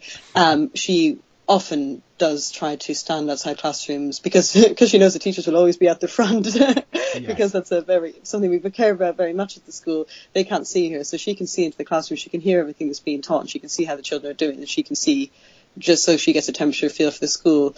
Um, and even she'll say, I'm never going to give any feedback on your subject because what do I know about teaching maths? I don't know right. anything about teaching right. maths. And even though her subject is MFL, she doesn't even feedback to the MFL teachers because they teach it so differently to how she taught when she was yes. at school because the entire frameworks are different. She, she'll say, well, what do I know about teaching MFL in this school? Nothing, which is amazing. Um, uh, expression both of understanding of, uh, her role as a leader rather than as someone who has to, well, it's, it's, it's, um, it's, uh, it's just so different and it's really, um, freeing. But I think what's, important is we're all observed so much that you're never thinking about a lesson performance. If anything, Katharine says, if you've changed what you're doing because I've walked in the room, that's really, really bad. That mustn't happen. You should really be thinking to yourself, why am I doing that? Because either it's something you should have been doing and you shouldn't have started just because I came in the room, or you feel like you're having to perform for me, which means you're now not doing the right thing, uh, and that's really bad because you, what you're doing before is what you thought was the best thing to be doing. So there's no way you should ever be changing if I walk in the room.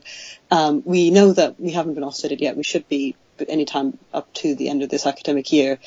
Who knows what they'll think because we all see it as very much the who knows they could love it or hate it. I mean, anything from uh, any any outcome is possible because the way I, I mean, in a lesson that we, we just, especially in maths, it's so easy to make the children appear to be performing really, really well. Yeah, I mean, I mean, and really all they're doing is imitating what they've just seen. And often, the more narrow you make it, you can make them appear to make extraordinary progress, oh, provided yeah. you've made the examples and question types um, actually very si- algorithmically similar. So to the untrained eye, they appear to be very different questions because non-maths teachers think all oh, maths is really hard, so it's really easy to impress people who aren't maths teachers. But you're not really because actually the thinking the child is doing is the same thinking every time. So that's just such a terrible game to be playing with the children uh, or, or uh, at the expense of the children. So we we just see that as like so important to avoid that. And perf- we're perfectly happy for the children to have um, a lesson where they think, "Gosh, that was really difficult." When say this equations one, they come out going, gosh, it's very difficult to solve these linear equations when it would have been very easy to have them walk out going, well, I'm the king of equations. This is the easiest thing I've ever seen.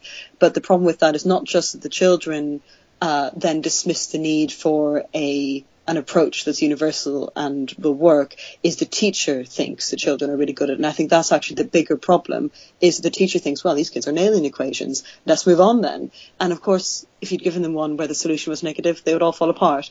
And then you as a teacher are now in a very naive position. So we almost think it's, it's just as important to allow that difficulty to happen as the teacher's not naive about where the class has gotten to. Well, can I ask then, Danny?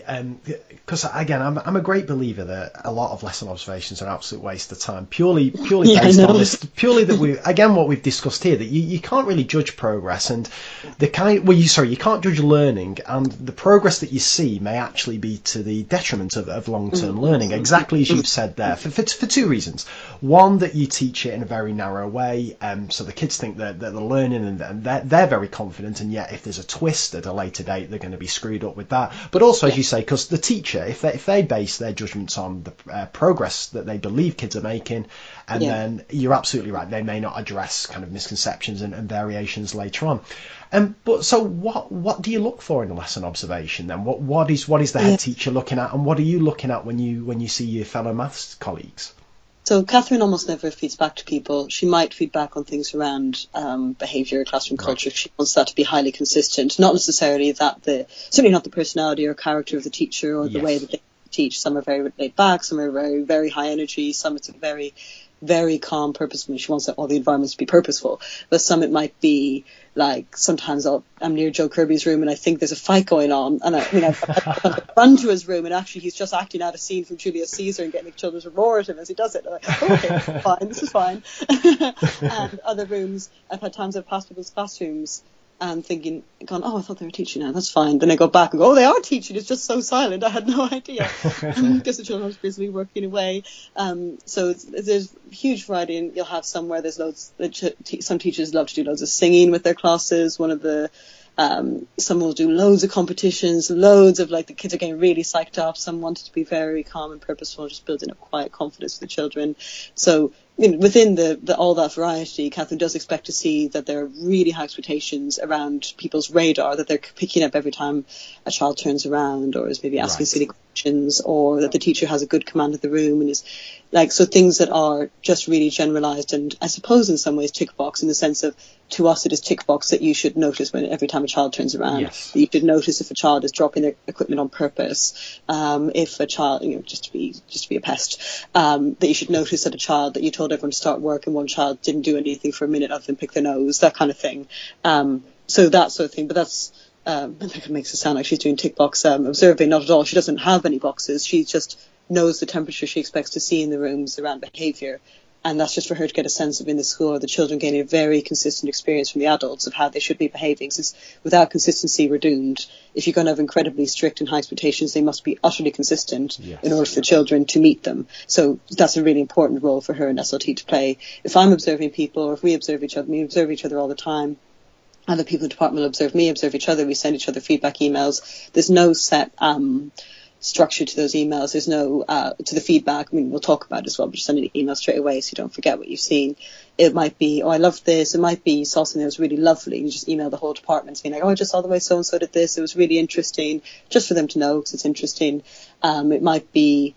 Uh, so, I mean, there's uh, one teacher. He's get very frustrated. The small number of children in his class aren't progressing as well as the others. They just they're just not learning as well, and he can't figure it out. So I go in sometimes just to watch those children, Yes. and uh, just to and say afterwards, just one of them I was like, just you know, every single time you even look at another child, he is messing around. Not messing me, I say messing around by Michaela standards, meaning he looks out the window. Um, or he checks his pen. And things like that. He's not doing a dance.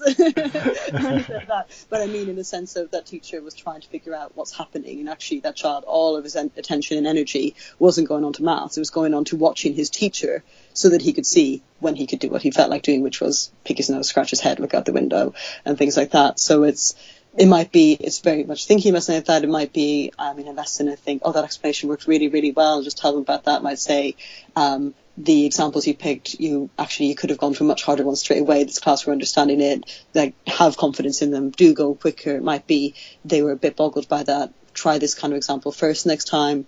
It could it would just be anything. It might I mean might be um, your voice needs to vary more. It's getting a little bit monotonous, which sounds really harsh, but we really um we're really candid with each other. I try. I mean, I, I, I hope I succeed in this. I have. I couldn't have a better department. They're just so wonderful. They're so committed to the children, so committed to improvement, so committed to uh, what we hope the children in the school will achieve, both in their character and their academic academics. That um, they understand that feedback's a gift, and if you're saying you know, you need to modulate your voice more. You're not saying, I think you're a boring person. I'm saying you need to modulate your voice so you get the outcomes that you and I are both really committed to, um, Yes. or whatever, whatever sort of things.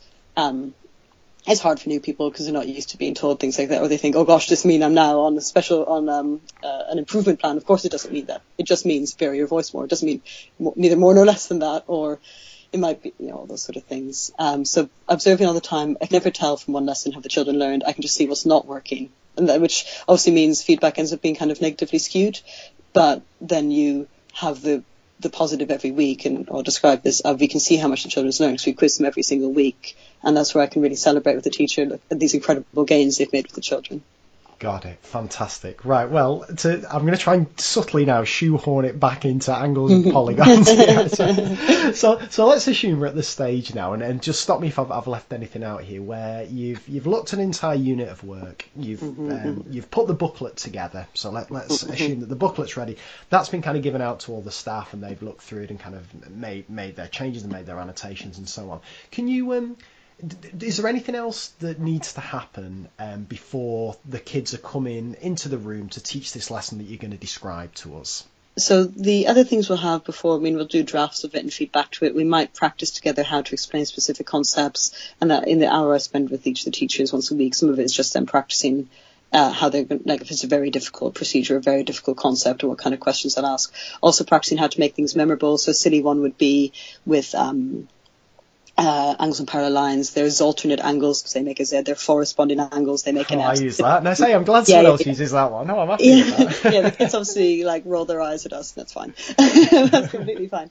Um, so then we, I'm just trying to think. So then they'll be teaching us. So then over the course of the week, what happened? I mean, I, th- I think um, um, we, we want to. One thing is we do want to make sure we're very consistent on the methods and the explanations we give, partially because we like to tr- we children move around classes all the time because of the catchment that we have being in the kind of urban area we're in in Brent, we have very high churn because a lot of the children in social housing, which means they get moved around an awful lot, or a lot of them will have family in other parts of the world or the country, so they move around. So that's a really high frustration for us. Is a very high level of churn for reasons beyond uh, the family's controls, the controls of the fa- the control of the families.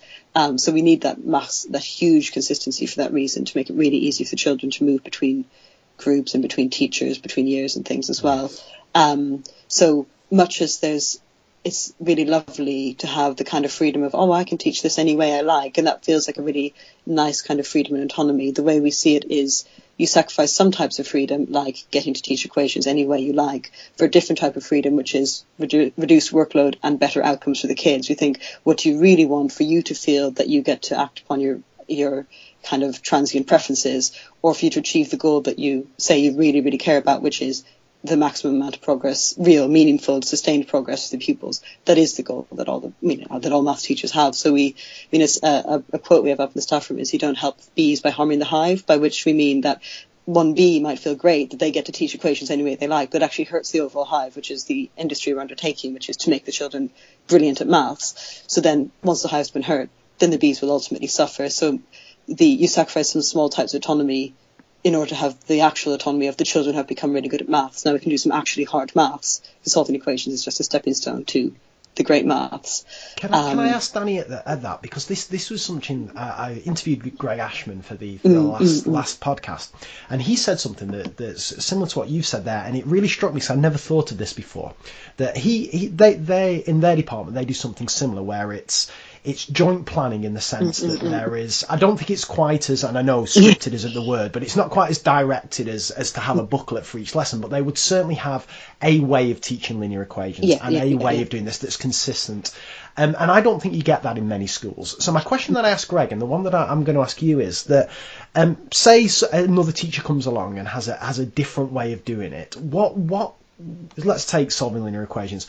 What would it take for them to convince you that either they are okay to do it that way in their lesson, or even on a bigger level, that the whole department should change its approach?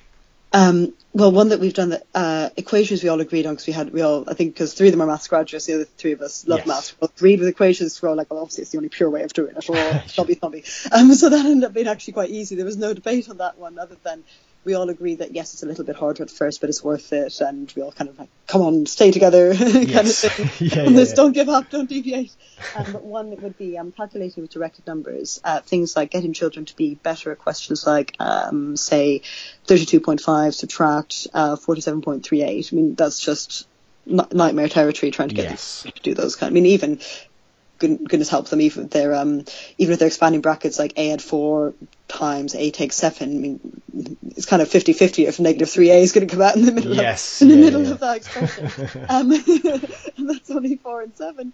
Um, so that's one that we have had so much, not just debate, we have done so much work on trying to find the best way to teach that. So we've now had four different iterations of ways that we've tried. We've actually said, okay, you try this with your class. I'm going to try ah. this because we can't, it took us, we, we think we have cracked it, but it's not, we haven't fully. So what we've gone with now is when we were doing things where they're drawing them on number lines, we were doing things with bars, we've tried things where they had five rules that they followed. We had like, oh my goodness, we had number lines, we tried everything and it was just, and so what we couldn't find something universal and we are trying to think like what is it we're doing in our heads? I mean, we just say that to children. We realized in our heads we were we had a really strong sense of um, difference or total movement and things like that. And we were still using terms like absolute values in our minds. We are like no yes. that's not work that's still too so because obviously what we really want to say just have what we have because what we have is efficient.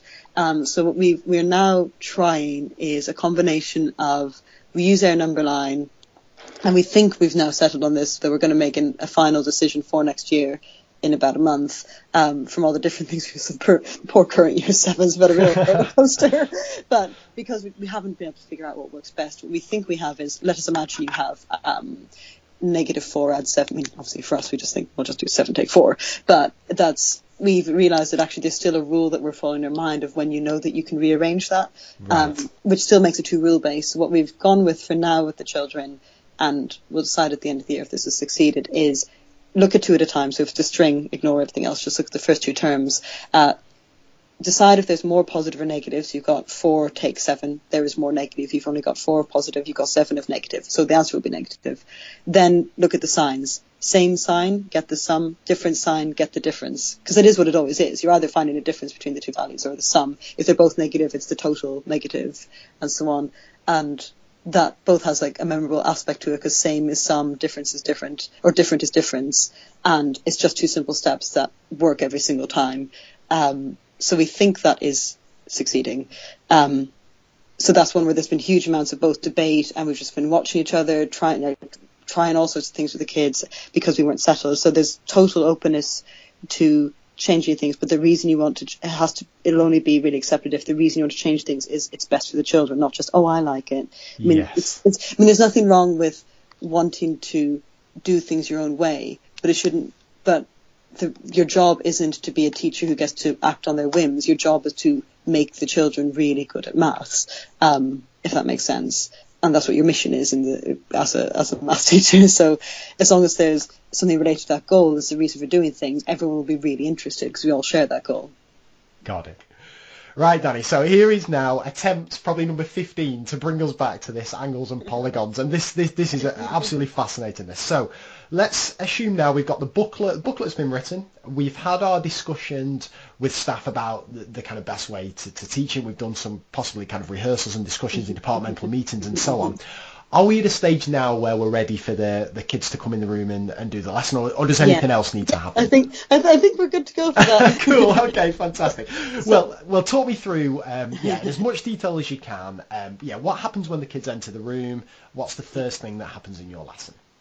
Uh, so the children, so I mean, uh, these can be little teaser trailers for um, what Michaela behaviour is like. So the uh, you have to, I mean, for dual reasons, you have to get out in the corridor to go find your class, both because they walk in silence, so you mightn't realise they're there. I've had times where I've been at the computer working away and thought, oh gosh, they're a bit late, great, I can get things done, and then after a while I hear.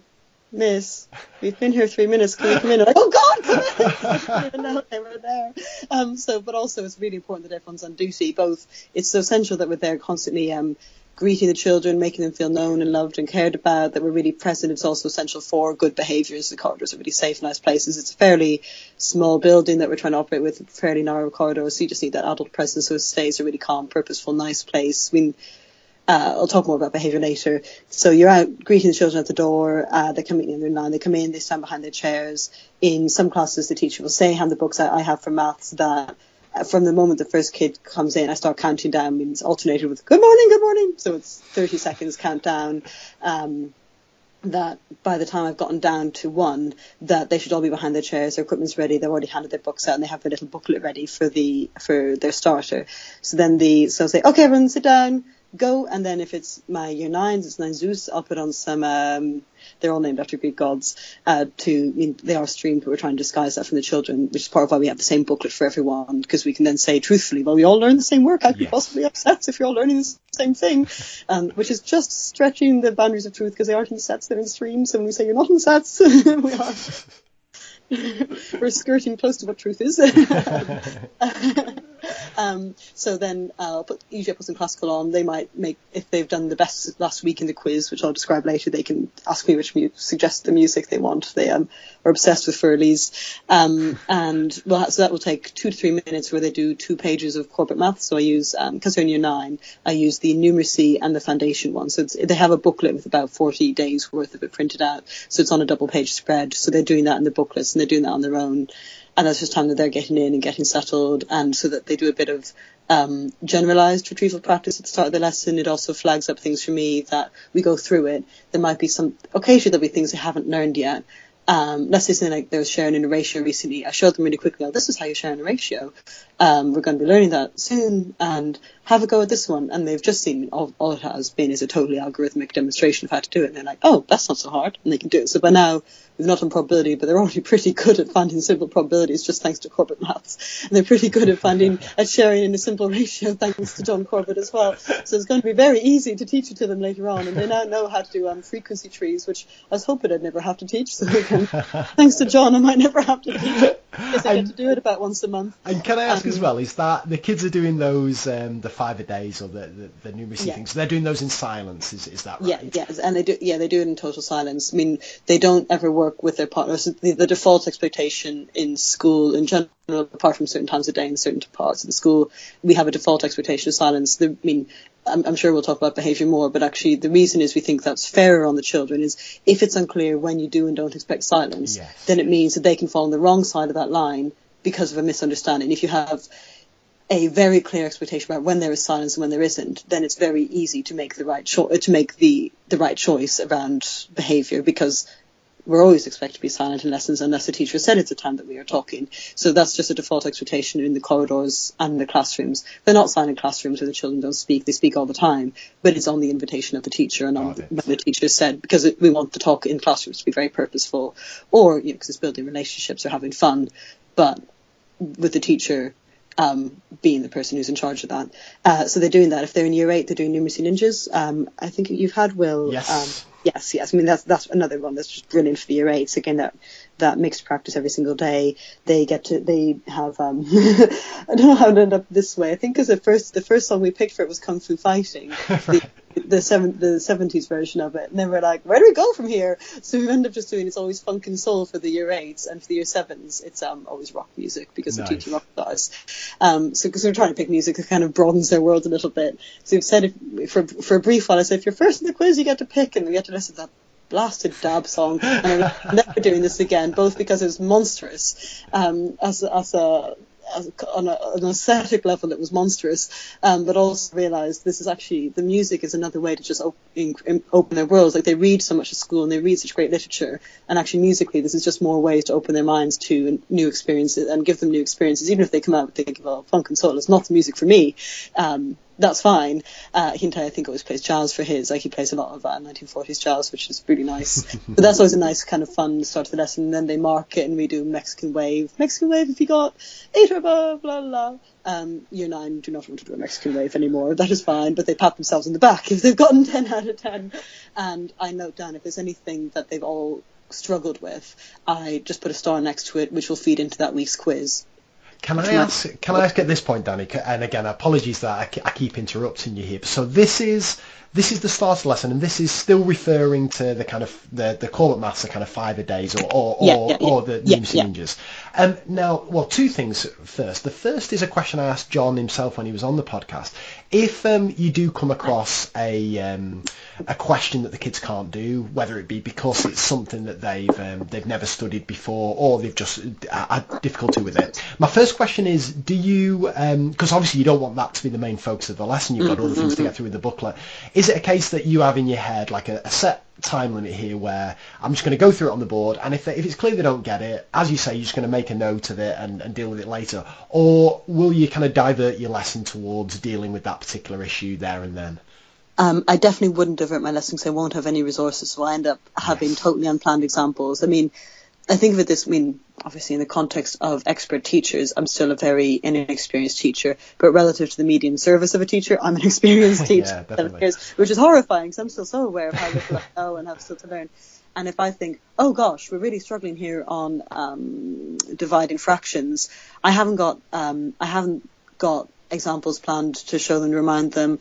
I haven't got questions ready to hand for them to practice. I haven't. Uh, it'll just be all on the hoof. They'll sense my sort of not pa- panic's too strong a word, but that it's also even that the facade of calm.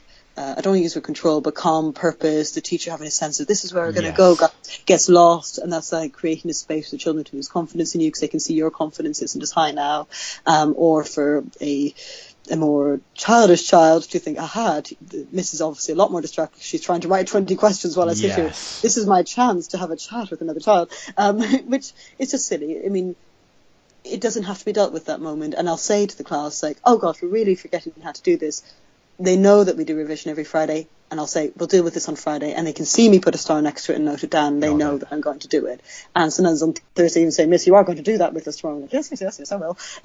Thank you for the reminder. um, because they do want to know if it's something small they've forgotten. For example, two days ago, they'd forgotten what triangle numbers are, which mostly was feedback to me going, oh, Danny, how could you have let this go six months? You haven't gone over it. And I was thinking, thank you, John. if it wasn't for you, I'd have told them triangle numbers. um, so then that was when I just immediately I just showed them what it were, reminded them, and oh yeah, yeah, and I said, okay, you've got 30 seconds, write out the first 10 triangle numbers, good. The next day, I just we're doing our we just did a little oral recap. I said, tell me what the triangle numbers are. They didn't. I said, okay, that's fine. But I, I, I then did put it in their quiz that week anyway, just to be sure. So if it's something quick that they have learned, and I can see it's just they've uh, they just need to be kind of reconnected on a memory. Like they've just forgotten the connection between the description of something and how to do it. I just tell them straight away. If it's that they're really muddling how to do it, um, I know that needs more time and for me to have time to think about it. And I say, we'll be doing this on Friday. And if it's something they have not learned, if it's simple, um, like there are some counters, what's the probability, which is such a simple probability, they just haven't done any yet. I just show them and they go, okay, that's easy. So just draw one more and say, do this one, guys. And they go, yep, still easy, miss. and, and they feel great. And I'm like, oh, you guys can do basic probability now. And they go, ooh. and we all feel very good about ourselves. And frequency trees, I'll say, oh, there's this very famous math teacher called Miss Muldowney, and she just thought frequency trees would be so difficult. And look at you, Nine Zeus, you're so good. And like, so, then, so poor Mel, she's my example all the time of, you know, she'll post about something who your 11s have found hard. up. like, yes. Miss Muldowney said her year 11s found this very difficult, and they like smirk. so, you see, poor Mel, I've portrayed her year 11s as useless and kids. but she's my example teacher for us to go to for everything. I like it. From my class's point of view. So that would be uh, I tried. With I mean, we don't um, time it, but we if it's more than five minutes of the lesson, you're still on that starter booklet. That's way too much time. We yes. stop Corbett maths or numeracy ninjas usually within three minutes. Um, or a mental math starter. So we we were doing TT Rockstars for the first few months, and because they're doing it every night for homework, after three months we realised they just don't need to practice their times tables anymore. Yes. It's a wonderful place to be at. Yeah, the kids really do know their tables. So now they do a mental math starter. That's um, sort of things I showed at the maths conference, like times you divide by powers to ten, halving and doubling, rounding, think again, sort of just formulaic uh, or algorithmic things. So they're just practicing and they have rock music and we all go like, woo, to celebrate how well we've done and be proud of ourselves. Then they've got 10 seconds to put it away and another 10 seconds to get the booklet open and get the title down. And then we start the. Can I ask you, can I ask you on that? Because there's, there's, another thing um, you've kind of touched on there that I was going to kind of talk to you more about at the end, but I think it'll be make more sense to do it as a, as a running thread throughout our conversation, Danny. And that's, that's this element of kind of competition and, and making, and, and kind of almost, kids being aware of how well each other's doing in the lesson. Because mm-hmm. again, there's, there's, there's, there's, two schools of thought on this, right? There's, there's one school of thought that says um, it, you shouldn't, kids shouldn't be bothered how each other's doing, blah blah blah blah blah. They should just know themselves. It's bad for their confidence and uh, self self esteem yeah. and all that. Um, but then there's, there's your approach, which, uh, if again, correct me if I'm wrong here, but it's, it's, it's making it very explicit who's got 8 out of 10, who's got 9 out of 10, and 10 out of 10, and so on. So can you just talk us um, uh, through a little bit about that, if that's all right? Your views on competition. I mean, with to, to be honest, I mean, this is uh, maybe who, who knows? I, I think this is actually probably something I've not explicitly talked about with my colleagues, and they might hear this and spit their drink out. Um, I have no idea if the children have actually gotten 10 out of 10. They could they could be Mexican doing a Mexican way for 10 out of 10 every day for the last six months, and I won't have a clue because it's it's to, it's all self-report. I call the answers out. For all I know, they're writing them down. I mean, I'm, I'm circulating around. I know which children I want to check on, and I'm going to them. And while they're doing their Corbett maths, they put their hand up and they'll say, you know, they've got three minutes where I'm going around. They say, Miss, remind me how to do this, or I show them one, or things like that. Or quite a few are all getting stuck on the fifth one. So I'll say, okay, everyone pause. I show an example. Then they go, oh yeah, and then just keep going, things like that. But I mean, the competition there, if a child's very, um, has that fragile an ego, they can definitely just lie every day. Yes. But that's one where I'd say, because the stakes are so low, so low even to the point of I frankly don't care if they're lying about that because I'm not recording the information in any way.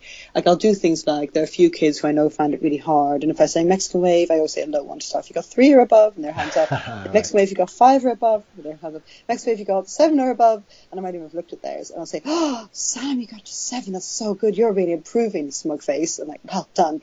And then then ten out of ten, and like, "Good."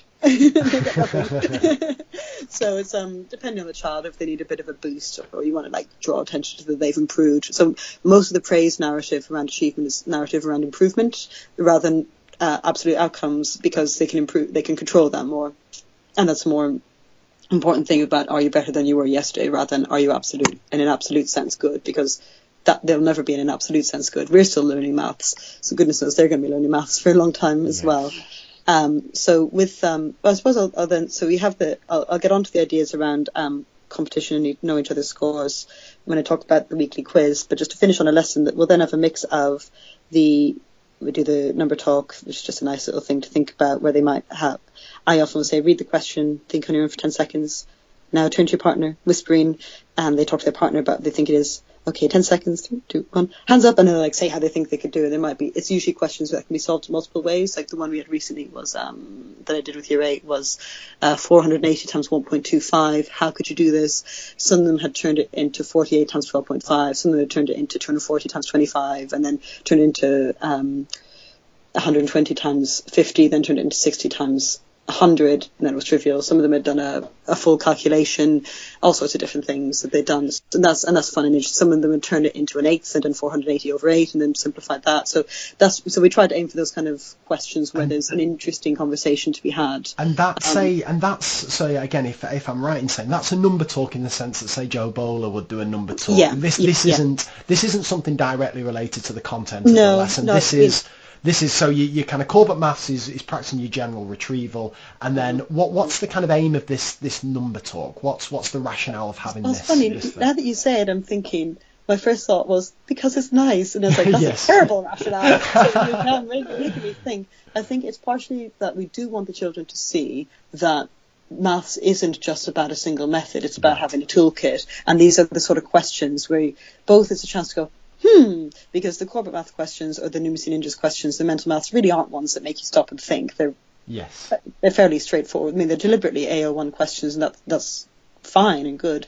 And we want them to, you know, support of a guarantee, it's partially a guaranteed chance to go, huh, with a more extended question that really makes them think. It's also a chance to see, gosh, there are lots of methods, and for helping them to see the connections between multiple methods and that things like times it by 0.125, how that is connected to dividing by 8, how that is connected to writing as a fraction over 8, how halving and doubling strategies are very similar to writing as a fraction dividing both sides by 2, and things like that as well. So for them to see how things are connected and also to see that they all ha- do have valuable contributions to make on things that they have already learned, that there aren't, that, that yes, the teacher is the expert at the teaching, but once she or he has taught you something, you guys now also have expertise to share with each other as well. So th- I suppose that's the purpose. I mean, it's, it's relatively short. They take 30 seconds together, then we might take a minute to talk about it, and then we're on to the lesson. But about, adding in the recap, about 10 minutes at the start of every lesson is some form of recall or retrieval or things that aren't necessarily related to the topic at hand for that day. got it and ha- just before I, in case I forget to ask Danny how long are your lessons Uh, an hour. An and, hour. And and we do benefit. I mean, some of the things I'll describe. Some, I, I hope it isn't um, irritating for listeners. we we do benefit from because this Katharine has set up the school with such um, good behaviour. Uh, I mean, the children leave one lesson within 20 seconds or 30 seconds. They're at the door of the next lesson. Within 30 seconds, they're sat down with their books open. So we get 58, 59 minutes with them where they actually are working. Um, I mean, goodness help them if they don't know the corridors. So, I mean, you see year sevens and they are running to their lessons. I mean, a lot of the demerits are for running to lessons, which is um, obviously quite funny. I mean, well, I mean, what a nice problem to have. Jeez, flip it out. yeah, I can't. As I can't wait to get onto the behaviour stuff. Uh, Yeah, um. So we're, we've so- done so the. we we've, get we've, to yeah, ten minutes in, we've done the number talk. Yeah. What, what's happening now? So then, depending on the class, so it might be, um, especially the class a bit, well, no, read, depending on the lesson the class is one, I might do one preview example. Um, so let's say with my year eight group four, um, I sometimes do uh, Athenians because there are eight Athena.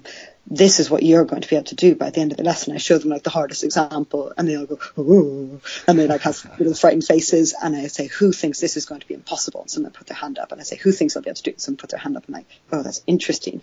And uh, you know, and then I'll show them. Then I'll just model one, and I'll say, "Who thought they understood everything I just did?" And someone put their hand up. Who thinks I understood some, but some of it I was confused? And put their hands up and say, "Who thinks I'm more confused than ever, and now I'm really worried. And someone put their hands up, right. and I'm and I'm like, okay, and that's just kind of like it's kind of for fun, but also so they get one look at an example before we get going, and also to make clear that everyone's in different places. That's all fine, and it's also just kind of fun, um, just so we can have a bit of a giggle together, and then we will read. So the um, Ooh, can I just ask there, Danny? Again, just because everything you say just uh, just brings so many questions to mind. Just just to play, just to play devil's advocate on that one again. I'm just and I've got to shake myself away from this this mindset of kind of observations and so on. But I know it's so kind of prevalent in teachers' minds, and a lot of teachers listening will be will be in this state where they're, they're being observed or they have been observed and so on. And I could imagine an observer saying at that stage, and I'm just interested in your response. Yeah, yeah, yeah. The kids who so you show that uh, hardest question and you model how to do it. Um, and you say who who reckons they can fully understand that. The kids who put their hand up there to say, all right, I, I do fully understand it. What's your kind of justification for continuing on with the lesson, essentially building up to this hardest example when they have claimed that actually they're there already? They're they're at the point where you want them to be at the end of the lesson. Um, it'd be two answers. One is uh, children's totally mature uh, understanding of the word understand. Yes. What they mean is, I saw the steps you did miss and I reckon I could imitate them in right. this highly specific example. So the idea that they actually understand it is absolute um, uh, ridiculous. Of course, they don't understand it yes. whatsoever. They've they've seen me follow some steps and they reckon they could imitate my steps. So there's no way they understand. I mean, if they actually understood it, that would be extraordinary. um, in the sense that they could conceptually explain why it works, they could right. um, be flexible with it. So it's more for me to be like, you know, then we'll maybe tease. You know, that's more like partially a teasing thing. And with the class, I'll be then I'll go on to the first example. I'll be like, Alexia, you understood that really difficult one. What should I do first? And they'll say, right. oh, and I'll and they'll say, oh, I don't know known this. I was like, ah, so you do have something to learn. And, you know, and just right. a tease. And then the kids were are nervous are like, hoo, hoo, hoo, hoo, hoo. Right, because it, they're like, it. oh, she's in the same boat as me after all. So it's, I mean, that's it's partially all just fun. It's partially just to see how they're feeling. Because you might have ones where everyone puts their hand and says, oh my gosh, I didn't understand that whatsoever. And of course, I don't understand it and expect any of them. But it lets me see who's um, possibly a bit overconfident and maybe won't listen because they think, oh, I get it. Um, ah, who's right, okay. underconfident and really needs building up. It kind of tells me a bit about their state before I do it. It also, by modeling one really quick one where I'm not using it as a teaching example, it also means they get to see, oh, this isn't that hard. It only took me 20 seconds to model it. This can't possibly be that difficult. I just don't get it yet. Got because it. often we're actually doing our modeling examples to teach. They're much slower because we're explaining as we go. So it's partially so they can see the end goal, and see the end goal is not as daunting as it as that because it does only take, I mean, anything you teach your key stage three only takes 20 seconds to do once you know how to do it. Got it. Um, so it's not um, it's not in a strict kind of formative assessment sense. Oh you're gosh, not oh gosh, you, no, you no. are not going to change your teaching based No. on this. This is purely a tease and for you to get a little bit of uh, information, as you say, about who's likely to be a bit complacent, possibly kind of going into the rest of the lesson. Is that about And- right? And for them to have a sense of the goal they're aiming towards. When Yes. Dylan really talks about that, the sense of a learning objective. I guess in a way it serves as a learning objective. Be like, this is where we're trying to go, guys, to be able to do stuff like this with confidence and uh, to understand how to do it. So it's a sense so they know where they're going, what the lesson's going to be about. Like, oh, it's going to be about this kind of problem, and kind of intrigue them. Because I mean, all of them will see and go, gosh, that's hard and difficult. Want to be impressive when I can do this? Yes. And if, if a lot of them say they're nervous, I'll say, who will feel like a genius if they can do this Got question at the end of the lesson? And they're like, oh, I'll feel like a genius, miss. So that, that so that you can make a like who's getting closer to being a genius over the course of the lesson. And they're like, oh, me, me, me. And you go, oh, well done. and that kind of thing. So it's partially just to give a sense of direction. And sometimes I'll put a second one just like it that they're allowed to try whenever they're ready. And it'll be a really difficult version of whatever it is. And on their whiteboard halfway through the lesson, they might go, you know, suddenly like leap to their whiteboard and do it and say, is this it? And that's interesting. You know, that's kind of, it creates like, uh, motivation to listen really carefully during the lesson because you might be the first one to do the really hard question. So then you get to be like, cock of the walk kind of thing. but it, you know, it's just also for me, it's feedback like, okay, I have explained enough that you can do it, but I've not explained enough that you even think you kind of a hope at this question yet. That's interesting.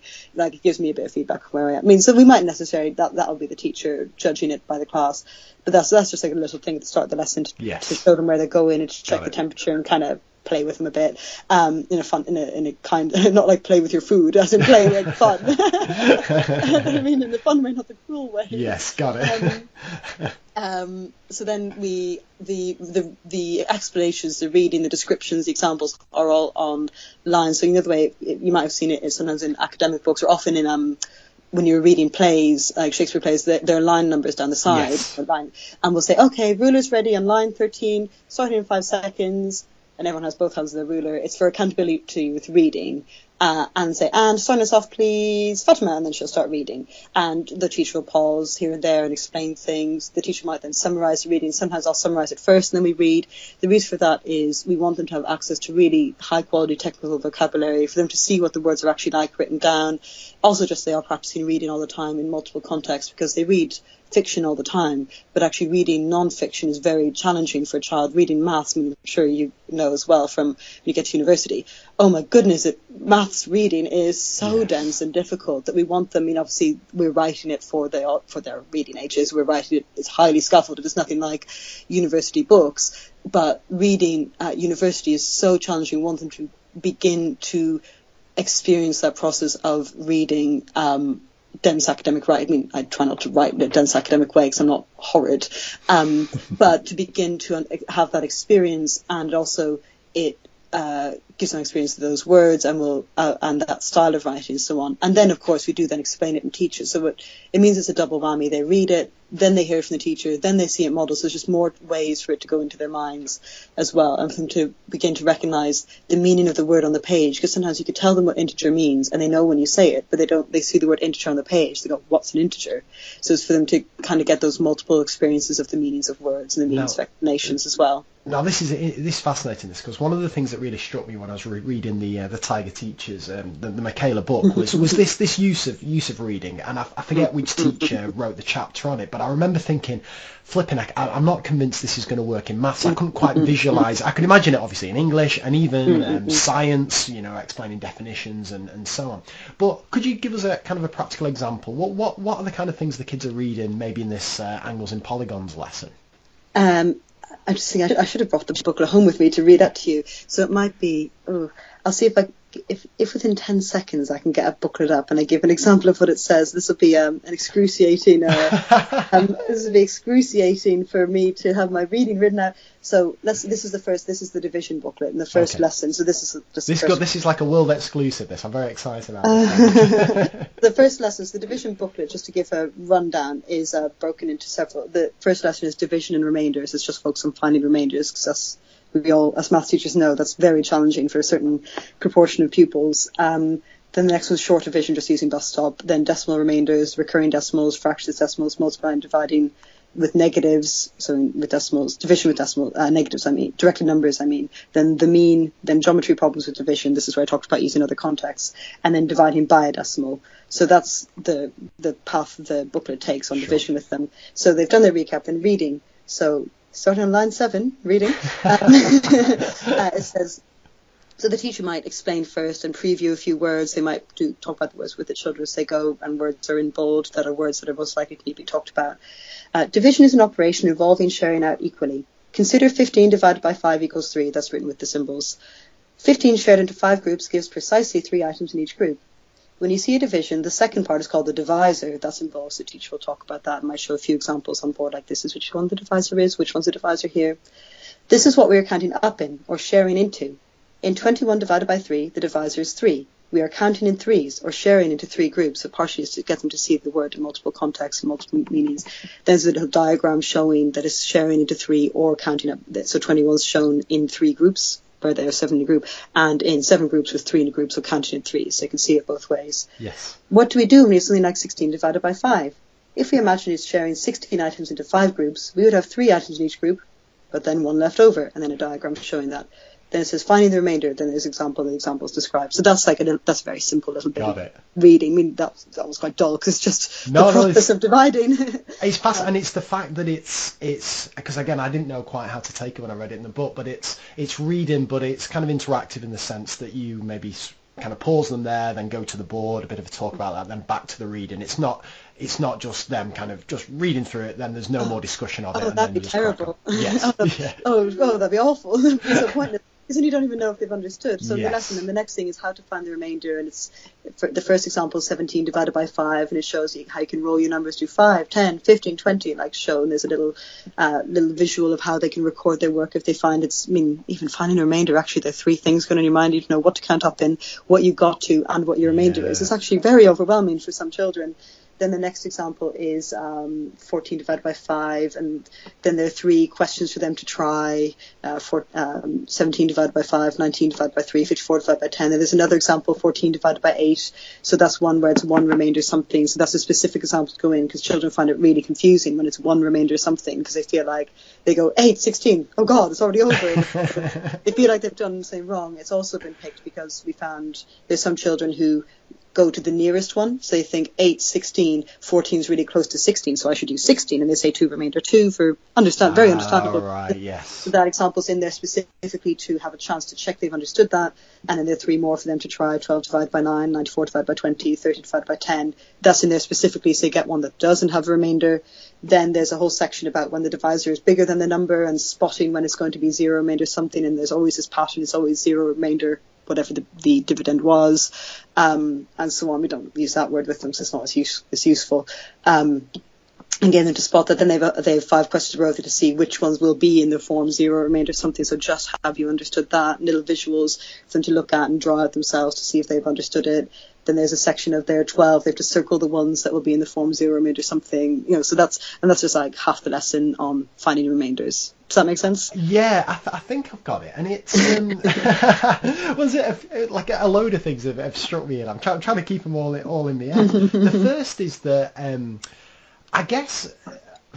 I mean, as I say, I'm this is my 12th year of teaching now, and, I, and, and even though I spend half my life looking at misconceptions on diagnostic questions, I still don't know all the misconceptions uh, kids are going to make, and it just, but I certainly didn't know them in my first kind of one or two years of teaching, and it just strikes me that this, as well as obviously being an invaluable resource, these booklets for the for the student, just for the teacher, right? To um, because if if if you've got teachers who've only been teaching one or two years, by, by almost definition, and I speak about this a lot in the podcast, um, teachers are often suffer from the curse of knowledge or the fact that they've always found yeah. math, math straightforward, and that it's very hard to realise where kids are going to go wrong. So.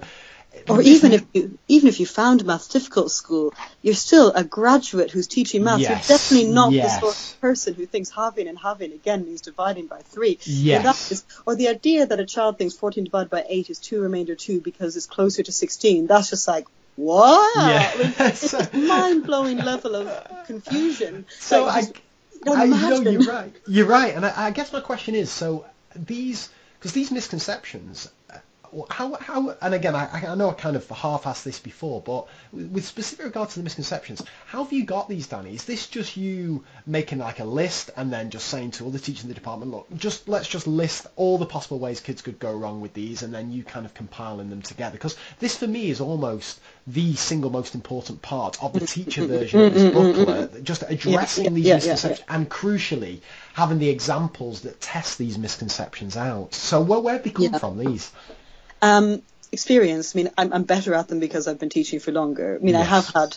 I'm, I'm, I'm very at the moment really lucky because I was at Dixon's where I only had year seven, eight, and nine, and now I'm at Michaela. I've only, seven- I've only been teaching. I mean, goodness knows how are your levels of fair. I haven't taught year eleven in four Right. years at this Yes. stage. Yeah, yeah. So goodness knows how that's going to fly. I mean, we'll be fine. We have other experienced teachers in the department. Um, also, every time we see something unusual, we always tell each other and we either photograph it or share it around. So then it gets added into the, we have like an open document of everything we see that's like, oh, that's interesting. That goes Right. in for making changes next time. Or you write it into your copy of the booklet and highlight it. So at the end of the unit, you're going to add that into next year's version of the booklet. Like, don't forget to include this kind of example. Like, oh my goodness. We also have for the intervention groups, that's about the five weakest children in the year, the Siegfried Engelmann books, the Connecting Maths Concept books, where Oh he's right, yes. I mean, oh my, that, that man, he's incredible. Um, but his books, like he, the way that he, I mean, it's very different to anything else, and his is genuinely scripted teaching, which is very different, but uh, actually works very well for the specific, uh, for those children because there's almost everything must, you can't, you, I mean, saying no stone should go unturned, no grain of sand can dare you leave unturned because who knows what they, what ideas they have, no, no concept is easily connected for them, everything needs to be and transfer them to and go, aha. Um, we, especially stuff like that, we look at how he's built stuff up because he builds up schemas so incredibly that the children come out incredibly fluent and confident with re- with all the sort of um, efficiencies that we as teachers have that we just got ourselves by thinking, but the thinking is done with the children in his book. So that also, so if it's very simple key stage three stuff like that, we also look at how Engelmann taught it for the intervention groups. Actually, if it's right for them, it's right for everyone because it's the same thinking we want them to all have. So his books are useful for some of those uh, calculation things. Also, just our experiences. We look at people's blogs. I mean, I wish there were more blogs where people wrote about. I mean, I say this includes us as well, uh, when people wrote about, I'm, I'm just trying to teach remainders, this is what I've tried, this is what has yes, happened. I yes. love when people write about that, because um, it's, I mean, I love the big picture stuff, the strategy stuff, the ideas around teaching, but actually you could have all the pedagogical ideas in the world, but you still, they're still not going to make you think that 14 divided by 8 is 2 remainder 2. Yes, no, you're Someone right. needs to specifically give you that example. Um, so we just try to collect them, photograph them, share them with each other, and experience and that that is the problem that so many departments have is no one's very experienced or No, only no. one person is and they've not got the energy and the time to tell everyone everything that could possibly happen they just know to show um, so we're trying to use the book as to almost capture what that if we had someone who had 100 years teaching experience what would they know and can we capture that in a book that anyone can access and gain access to that experience that knowledge Got it. And again, just so I've got this right in my head, in terms of the kind of practical going through the lesson, once they've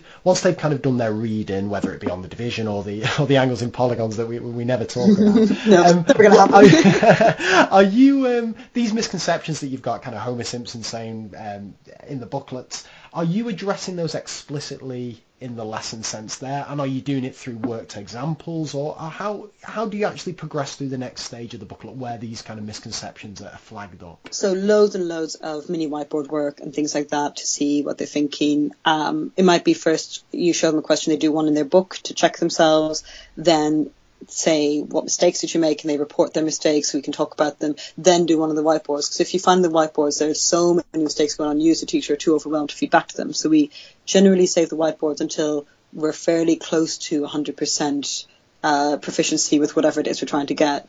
Um, if it's conceptual things, then only questioning really works. Mini whiteboards, I mean, you can't read two sentence answers on mini whiteboards. Yes. You just lose your mind.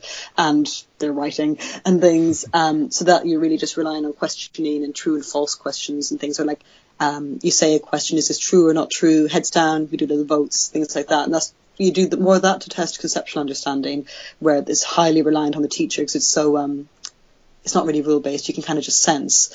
Uh, if it's more about procedures or facts, you can just check that on mini whiteboards. And you're just going through, depending on the class, if they're very capable, confident class, you might do lots of reading samples and let them then just work for 20 or 25 minutes. If with a weaker class, we'll do a couple of things, now work for five minutes, a few things, work for five minutes, it's much more broken down Yes. and you're building them up and you're getting a lot more chances for you to check if mistakes are creeping in and things like that as well, which mightn't be necessary with some classes. So you're definitely adjusting how you use the resource. I mean, the resource is just a starting point. It's not a rule book, if that makes sense. Can, yeah, no, perfect sense. And can I ask as well, Danny, 'cause I, uh, worked examples is one of my current obsessions as well. and, and, and having spoke, because I've thought a lot about this, and I'll just outline two approaches here. So one thing I used to do was um, I would go through three or four uh, examples of how to do things, starting off with a simple one, then a medium one, slightly more difficult, then a hard one. Kids will be copying down with, obviously I'd be, um, I, well, I hope I'd be asking decent questions, interacting and so on.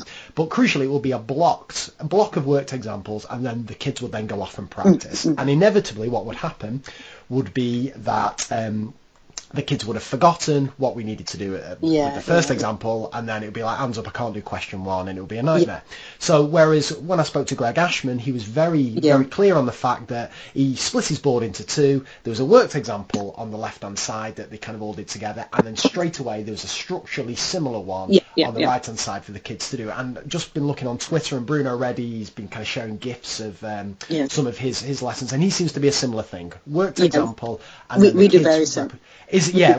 So is it is it a similar thing with with, with you, Danny? Yeah, like even here I'm looking, there's example two, 14 divided by 8, and it's explained, and the, the confusion is explained, then it's followed by 3, let's say 12 divided by 9, 94 divided by 20 for them to do. So we have Right, ours got board, or we might do uh, a technique that works really nicely, and I end up getting it from a colleague of mine, an art teacher, is she often would do first silent modelling. So she'd first model it in total silence, which means Yes. it was very quick, and there was no, um, there's much less scope for distraction because your voice is very distracting. They're trying to think about what they see and what they're listening to. So you just get to see the physical motions that you're doing.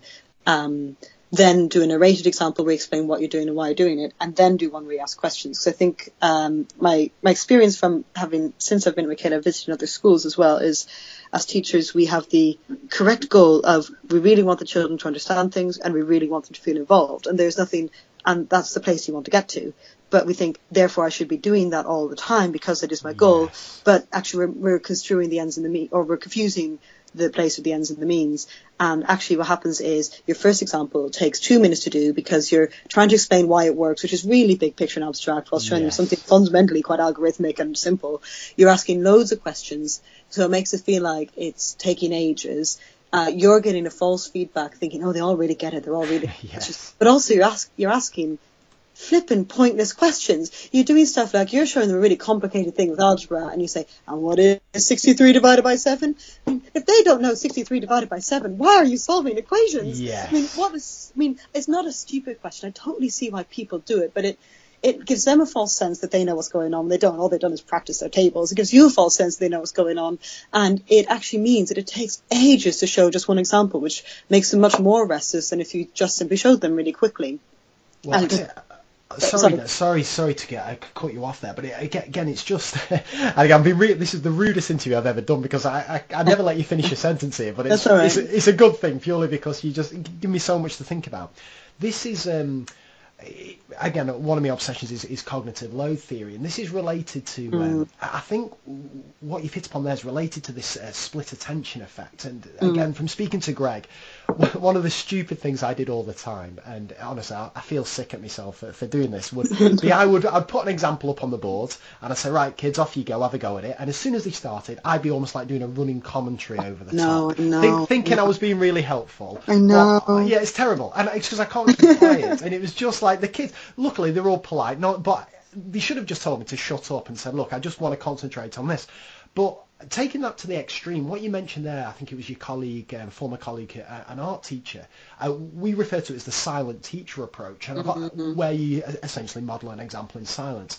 And it's only now, having you, you heard you say that, that I've kind of put two and two together, and that's almost kind of really benefiting from the, the split attention effect because you're not even having the kids to, to process the kind of the oral stuff that's coming in. Mm. They can focus purely on what's on the board, purely the visual side of things. Hopefully, reduce the kind of cognitive load and, and process it a bit better, and then you can supply the oral Yeah. explanation over the top and so on. So, no, and I like that. Questions to see the understanding because it could be split even more that if you're doing them where there's a single focus for each explanation they take so much less time to do each example Yes. If I say, I mean, I'm going about to describe why you might do four examples, and a listener might think, well, that's going to take 10 minutes. But if you do the first example in silence, it takes about 20 seconds, possibly Yes. even less. I mean, Yes. the only reason really it takes 20 seconds is you're going slowly so they can see what you do and it doesn't look like a magic trick. Yes. Then you do one where you simply narrate the steps that you are doing, so you give a language for them to have in their minds that describe their movements like and now I'm subtracting the same from both sides now I'm going to cancel out the or now I'm going to use the inverse now I'm going to do the same to both sides now I'm going to cross out the operation now I'm going to draw a line and you're just describing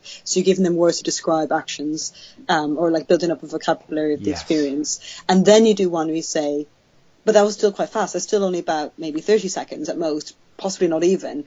Uh, let's say it's an unknown on both sides. Then the third one you say, okay, and I'm doing this because of this, and I'm doing this because of this, and now it's the one that's the why. They've now seen the how twice, and they're like, okay, I can see the, the common aspect of the how. Yes. Now I've got space in my mind to uh, understand the why. And then you get the fourth example and you say, Ahmed, what should I do first? Lamar, why does that work? Why? Yes. Uh, I, oh, oh, it says it says um six A here, so I need to subtract six. Oh no, that's wrong. Why is that wrong? That kind of thing. So by the time you go to the slow example, they've already seen three, and they then they're utterly assured that it's really quite simple and quite fast, and they're ready to go slow. And you can also expect much more meaningful answers rather than a lot of the time. Our first example, we take answers and we ask questions, and really only the ones who already kind of got it are the only ones answering. So we're really fooling ourselves and utterly losing the other children because then they're relying on the explanations of other children, which Yes. I mean, if the other children have better explanations than you, you need to take a hard look in the mirror. this is yeah no you're and just that whole concept uh, and again uh, apologies to listeners if I'm, I'm sounding stupid but it's, it's just something I've not considered before the fact that how how becoming sorry how coming before the why can help you understand the why more. And I think you're right because uh, you, you hit the nail on the head with that when you describe the first example often taking the longest because you, like if, if you do something on say solving linear equations I get flipping obsessed with it I'm going into the yeah, depths of uh, where did algebra come from all the time trying to solve something very simple you know yeah. conceptually very simple I think that's the benefit we get with the booklet. The booklets, the very first lesson on algebra is just the history of algebra and where it came from and how the symbols came about and why do we use X as the main uh, version of the unknown and things like that. So then it frees us up from trying to bring it in where um, yes. you know, as a teacher, you're like, oh, I really want the children to know it because it's it's awesome. Yes. But then you're like, it's done, it's okay, it's safe. I don't need to try to bring it in the wrong the wrong place in the wrong place cognitively. Yes. It's going to overwhelm the children's minds. Because we want to be exciting, we want them to see the excitement and beauty of maths, which is it's, it's interesting how often their instincts are right in terms of the big picture, but wrong in the moment as teachers. Yes. That makes sense? Yeah, definitely. It's a funny one. No, it's uh, absolutely fascinating, this Danny. So, again, just to come back to our angles in polygon. So, I can't remember what we said about that because so, that's still like ten lessons worth. yeah, yeah. I mean, we'll be finished this in about thirty-two hours, hopefully. This interview. So we're um, well, let, let's assume we're at the stage where we've the, we've been kind of going through worked examples and kind of addressing misconceptions as as as we go, kids are doing a bit of whiteboard work and, and questioning's gone on and so on. What what kind of happens then in the lesson, Danny? Is there a point where they are working on their own and um, oh, going yeah. through kind uh, like Lots a, of that. yeah. So what? Yeah. To talk us through where we're at in the so, lesson now and what comes next. So let's say it was um, angles in. Um, let's say it's finding um, exterior angles with nine So we'd have done a bit about that one begins with the why and what it means to have. No, no, that was a separate angle, separate on exterior, on interior.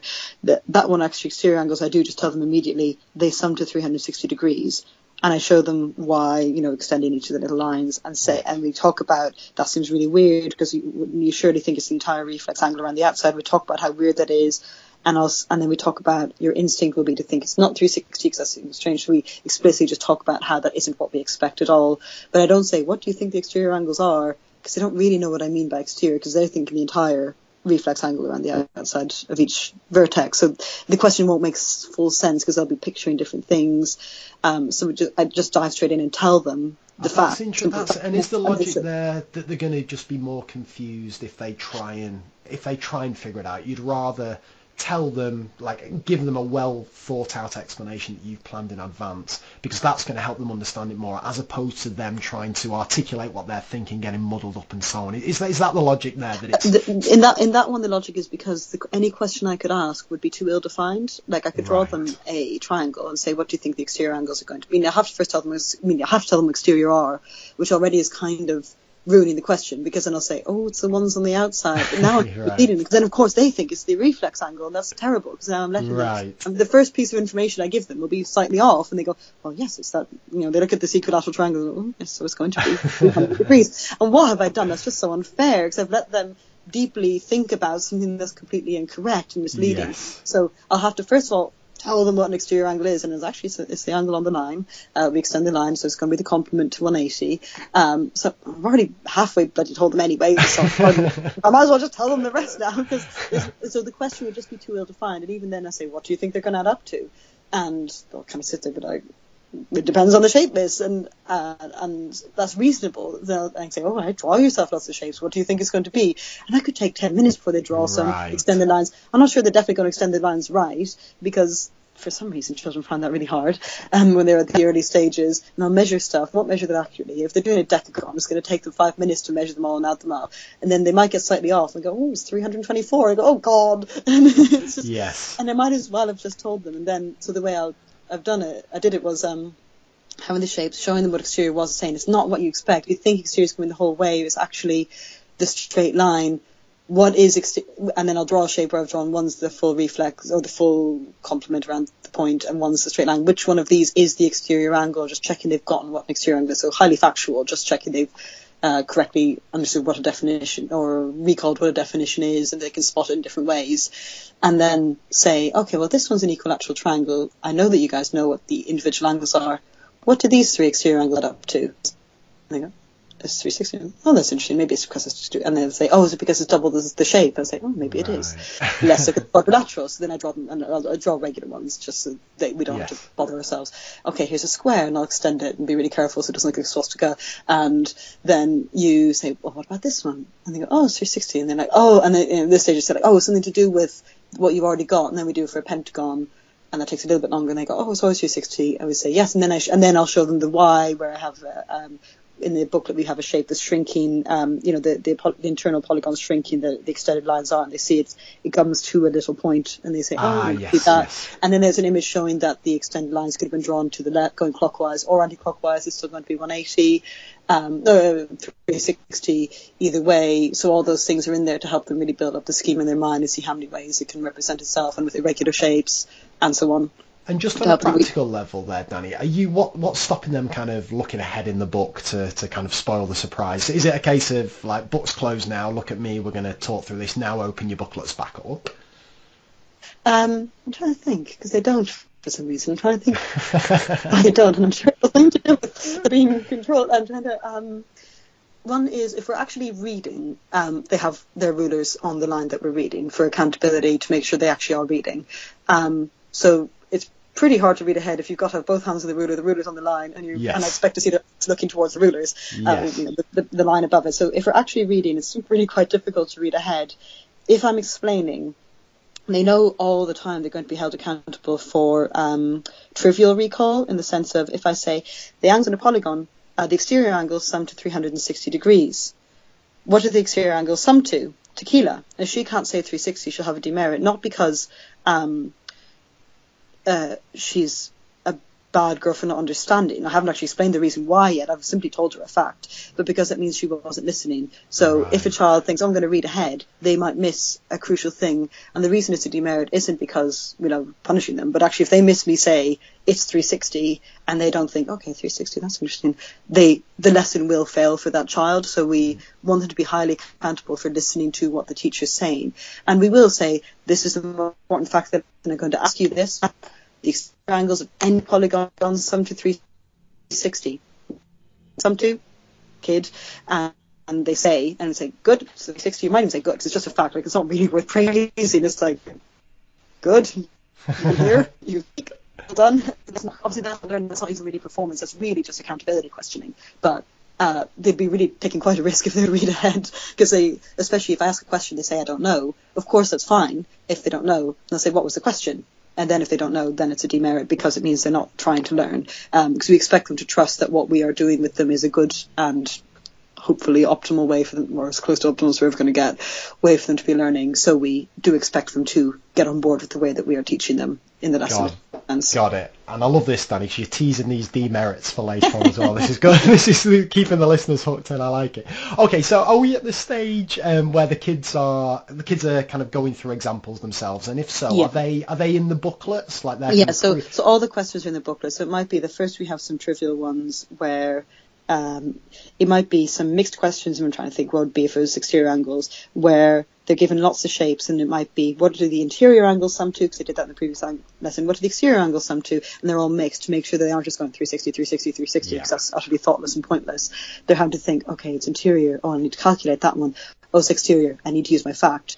Um, and that you know, the, the, I've learned more advanced things in that in the lesson as well, like um, how to given an exterior angle, how can you find the number of sides? Given the exterior angle, how can you find, find the interior? All those kind of given angle where given a polygon where two of the lengths are extended, so they've got a vertically opposite. Can, from there, they can find the other angle on the line to find the exterior. Now they can find the number of sides. You know all those sort of things. So they're going through increasingly difficult work. The teacher might say, just do the first two of um, question one, I've written answers on the board. If you get them right, go on to section two. If you get them wrong, put your hand up and I'll help you. We generally display the answers while they're working. Pardon me, so they can check themselves. And they, I mean, we've, we've, we've talked very seriously about how foolish it would be to simply copy the answers down, and they know they'll be chastised quite heavily for that. Um, but it means that then every few questions they look up, check their work. Yep, judge moving fully. Okay, I've done this wrong. I don't know why. Um, sometimes they, a few of them will put working with it, so they can go, oh, that's where I went wrong, and it's fine. So we want them to be as independent of us or as non-dependent, if that makes sense. Both because uh, when you're helping a child, you're not helping 29 others, and you're not seeing how 29 others do, and you're not focusing on the ones who you know tend to make mistakes or maybe less mature at checking themselves, and also just your focus has gone off the class, and they just might then be working as hard as they could. We wanted to work as hard as they possibly can so they learn as much as possible. Yeah, and this this this thing about um, share like giving answers out, mm-hmm. uh, it's a recurring theme throughout mm-hmm. guests that I'm interviewing, mm-hmm. and the more I think about it, the more. It, I'm convinced it has to be the way, right? Because you, you, you don't well for the, all the reasons you've said, and also you don't you don't want kids practicing things that are wrong. You don't want them oh, making no, mistakes early on. Yeah, and just because I think uh, again, I'm, I'm, this will not be the last time I use this phrase, Danny. But one thing that struck me when I, I heard your excellent talk at MathsConf was your um, your practice makes permanent. Practice doesn't make mm-hmm. perfect. And if if the kids don't know that they're getting questions wrong, yeah, yeah, yeah. what is the flipping point in having them carrying on practicing the way through them? So you're right that you've got to get that culture right. You're right that mm. kids kids have got to know that they can't copy down. But once you get that established, it surely it is only a benefit to have kids know their when, answers. When we were in school, we had textbooks with the answers in the back. Yes. We, we, all would put like a little pen or pencil on the answer page so we could keep flicking back and forth. Yeah, yeah. Our experience of maths was the experience of flicking around the book all the time. yeah. Um, and you we're all judicious. I mean, I don't know. I was fairly serious pupil.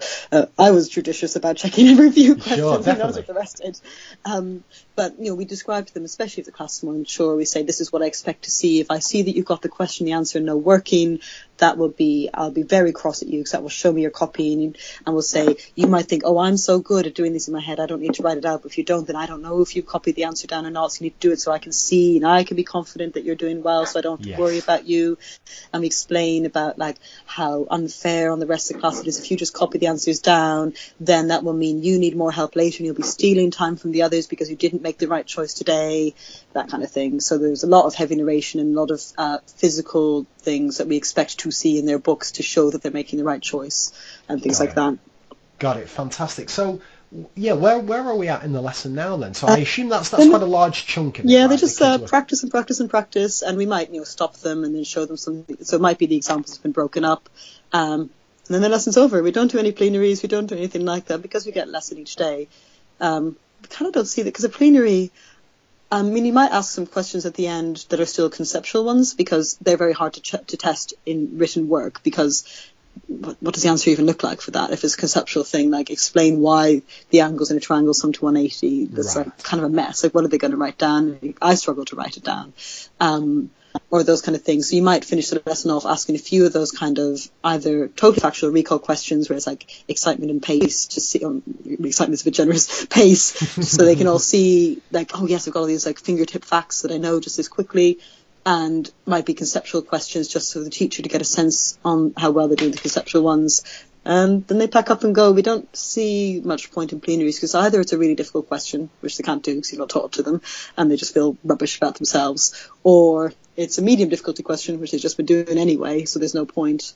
Um, so other than like maybe asking a couple of conceptual ones, I just don't see what else you would bother doing at the end. Of, I mean, you can reflect on your learning in the sense of I do say, uh, who's able to do things they didn't think they'd be able to do at the start? And they're like, oh, me. Well, and like, oh, well done, Athenians. But otherwise, I just don't see. or who still thinks this is very difficult? And they say, me, I'll say, oh, good. I was hoping we'd have more time to do it tomorrow, so I'm glad you want that as well. and, and, as if like, oh, thank you, children. but can I ask?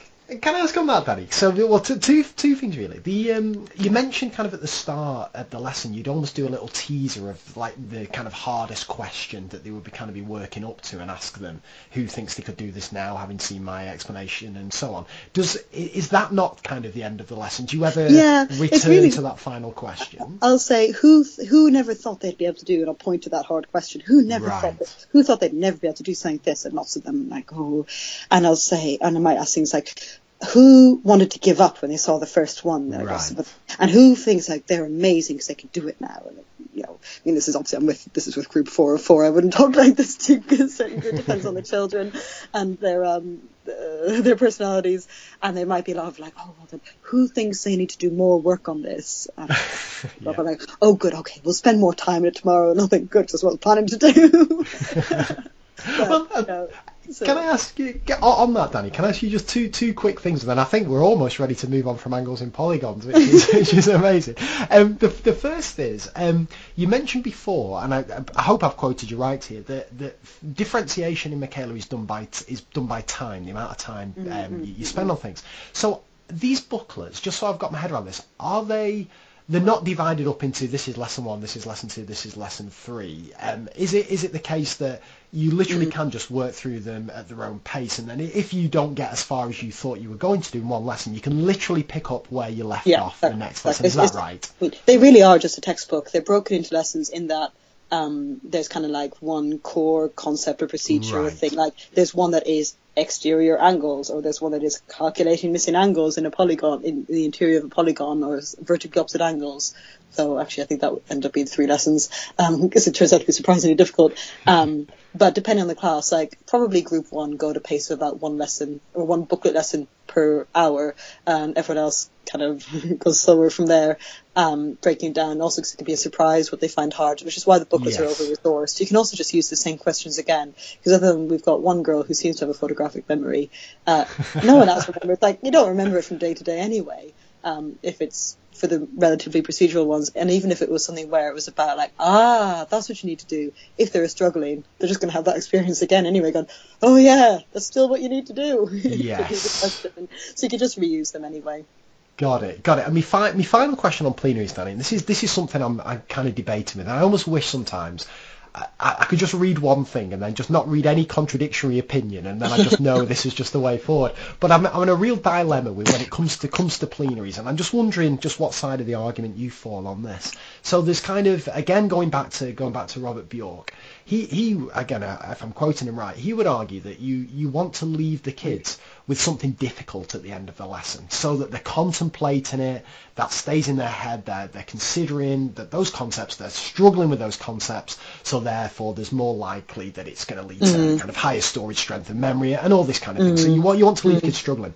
The flip side of that is, and this is something when I interviewed Ed Southall that he pointed, and again I've done a bit of reading and research on this, is that you want to leave the kids feeling good at the end of the lesson. You want you want them to, to leave that lesson feeling that they have achieved something, so their confidence uh, stays high. They have a good um, view of maths. They're looking forward to the next lesson, and so on.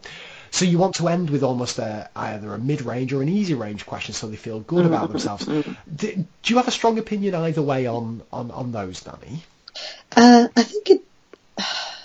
I, I think the Bjork one makes sense. You want them to mull it over, but it only really makes sense if all they're ever learning was maths. I think it's probably a little bit unfair if within 90 seconds they're sat down in their MFL lesson and they suddenly have to get their head into something totally different. They're still going, oh no, but let me think about those denominators.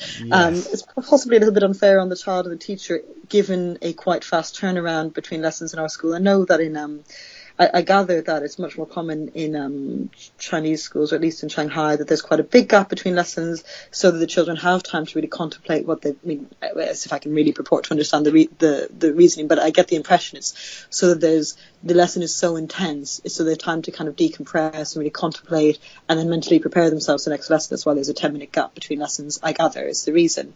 Um, given that that's not what we do in our school, and I think probably in general in British schools, that um, maybe is just not fair on the next subject. You want their minds to actually kind of empty out because they're very quickly going to get right into the next thing. But uh, who knows on that?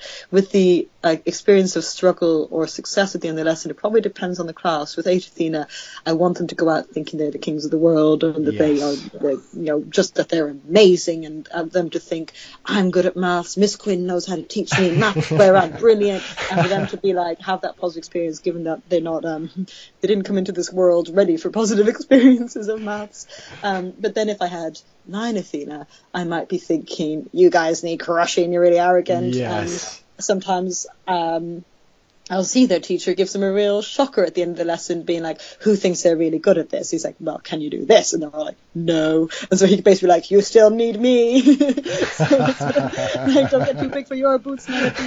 Um, so well, um, I mean, no, he's not he's not so nasty as that, but you know, the sort of it really depends on the class and the culture and the mood of the children and their self-image. Um, I think so. I don't see the plenaries really about, or I don't see the end of the lesson really being anything to do with um, probably learning gains, but more about opportunities to shape self-image or just prepare them for the next lesson, get them calmed down um, for the next lesson. So uh, that's a, probably a terrible answer. Um, I, I, don't see how plenary can help with learning that much because they're just so tired after an hour of maths. I mean, even for us, if we go to work at a level of maths, it's at our level of pitch of difficulty, an hour is actually really tiring.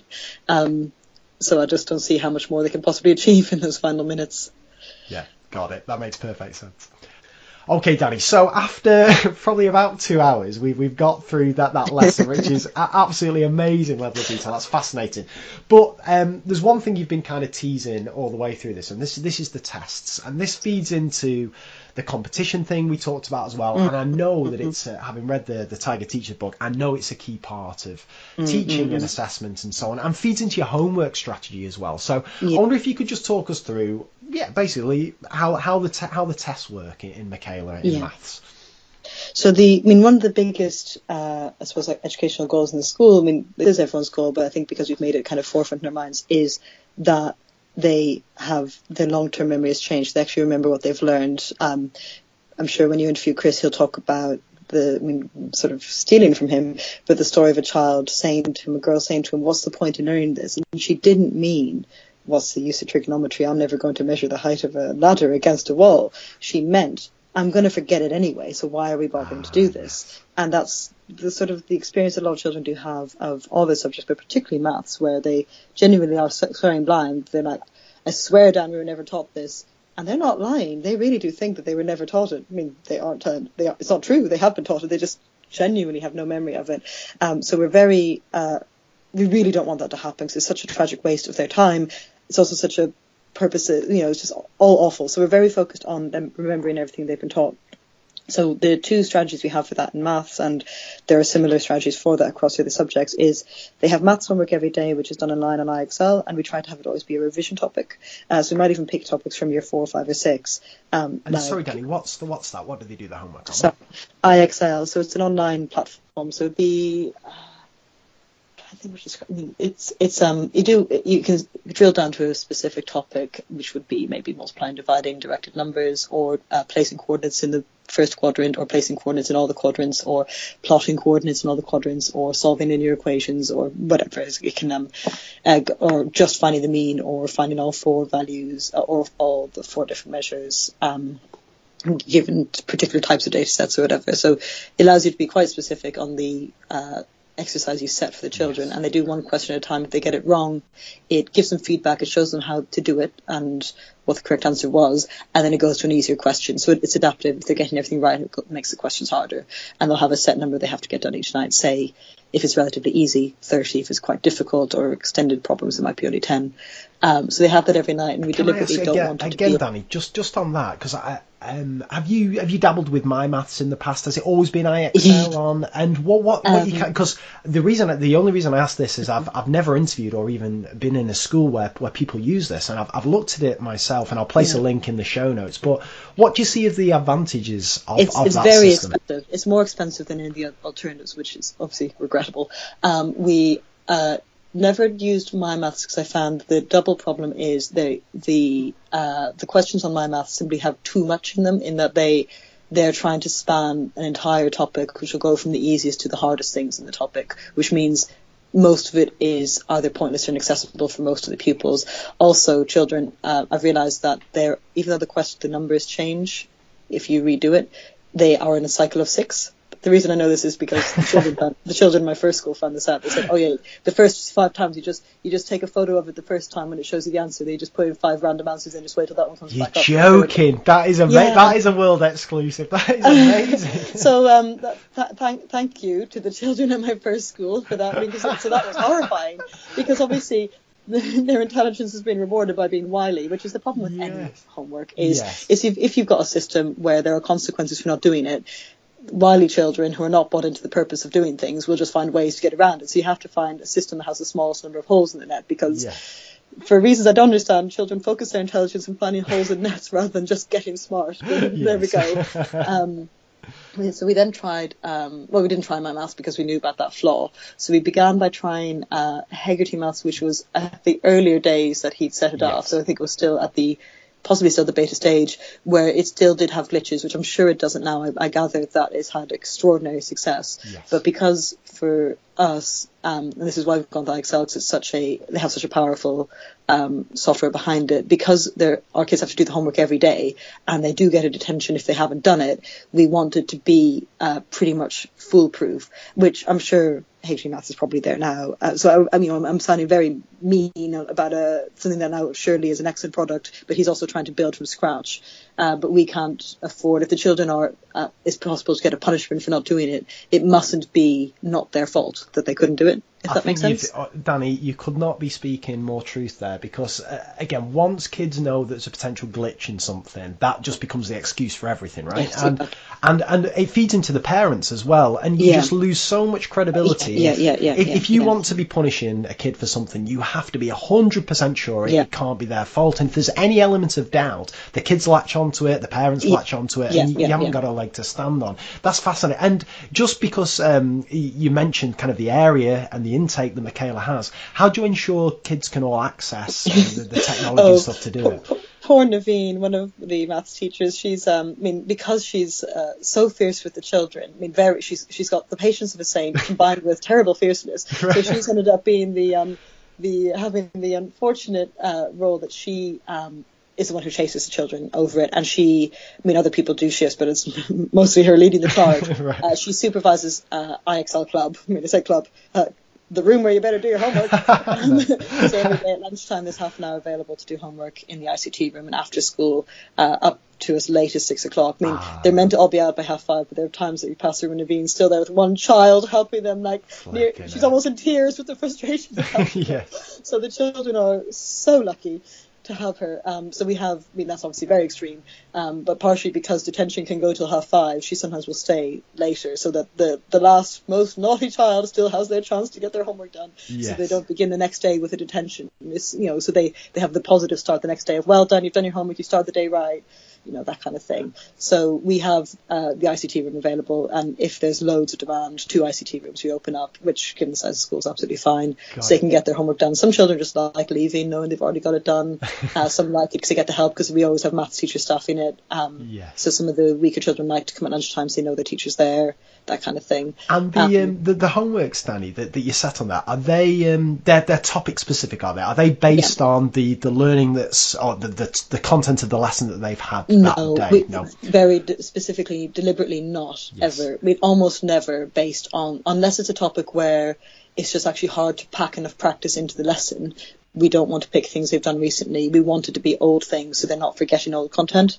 Um, so it's usually something they've learned in the la- sometime in the last one, two, or three years uh, on purpose so that it doesn't get forgotten. Got it. And it's it's everyone in the year group gets the same homework, or are Yeah. they different? Yeah.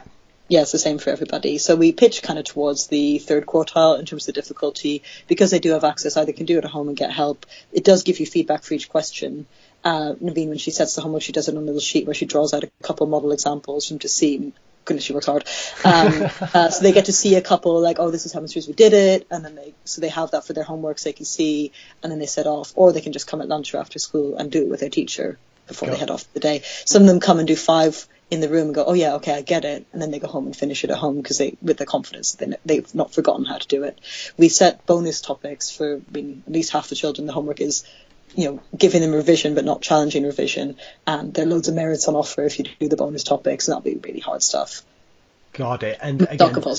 Got it. And this is this is my kind of geeky side only because I'm I'm reading a lot about spacing at the moment. What um, do you have like a set amount of time that you wait to retest them on on um, Um, via via homework or is it yeah how, how do you be- how do you decide?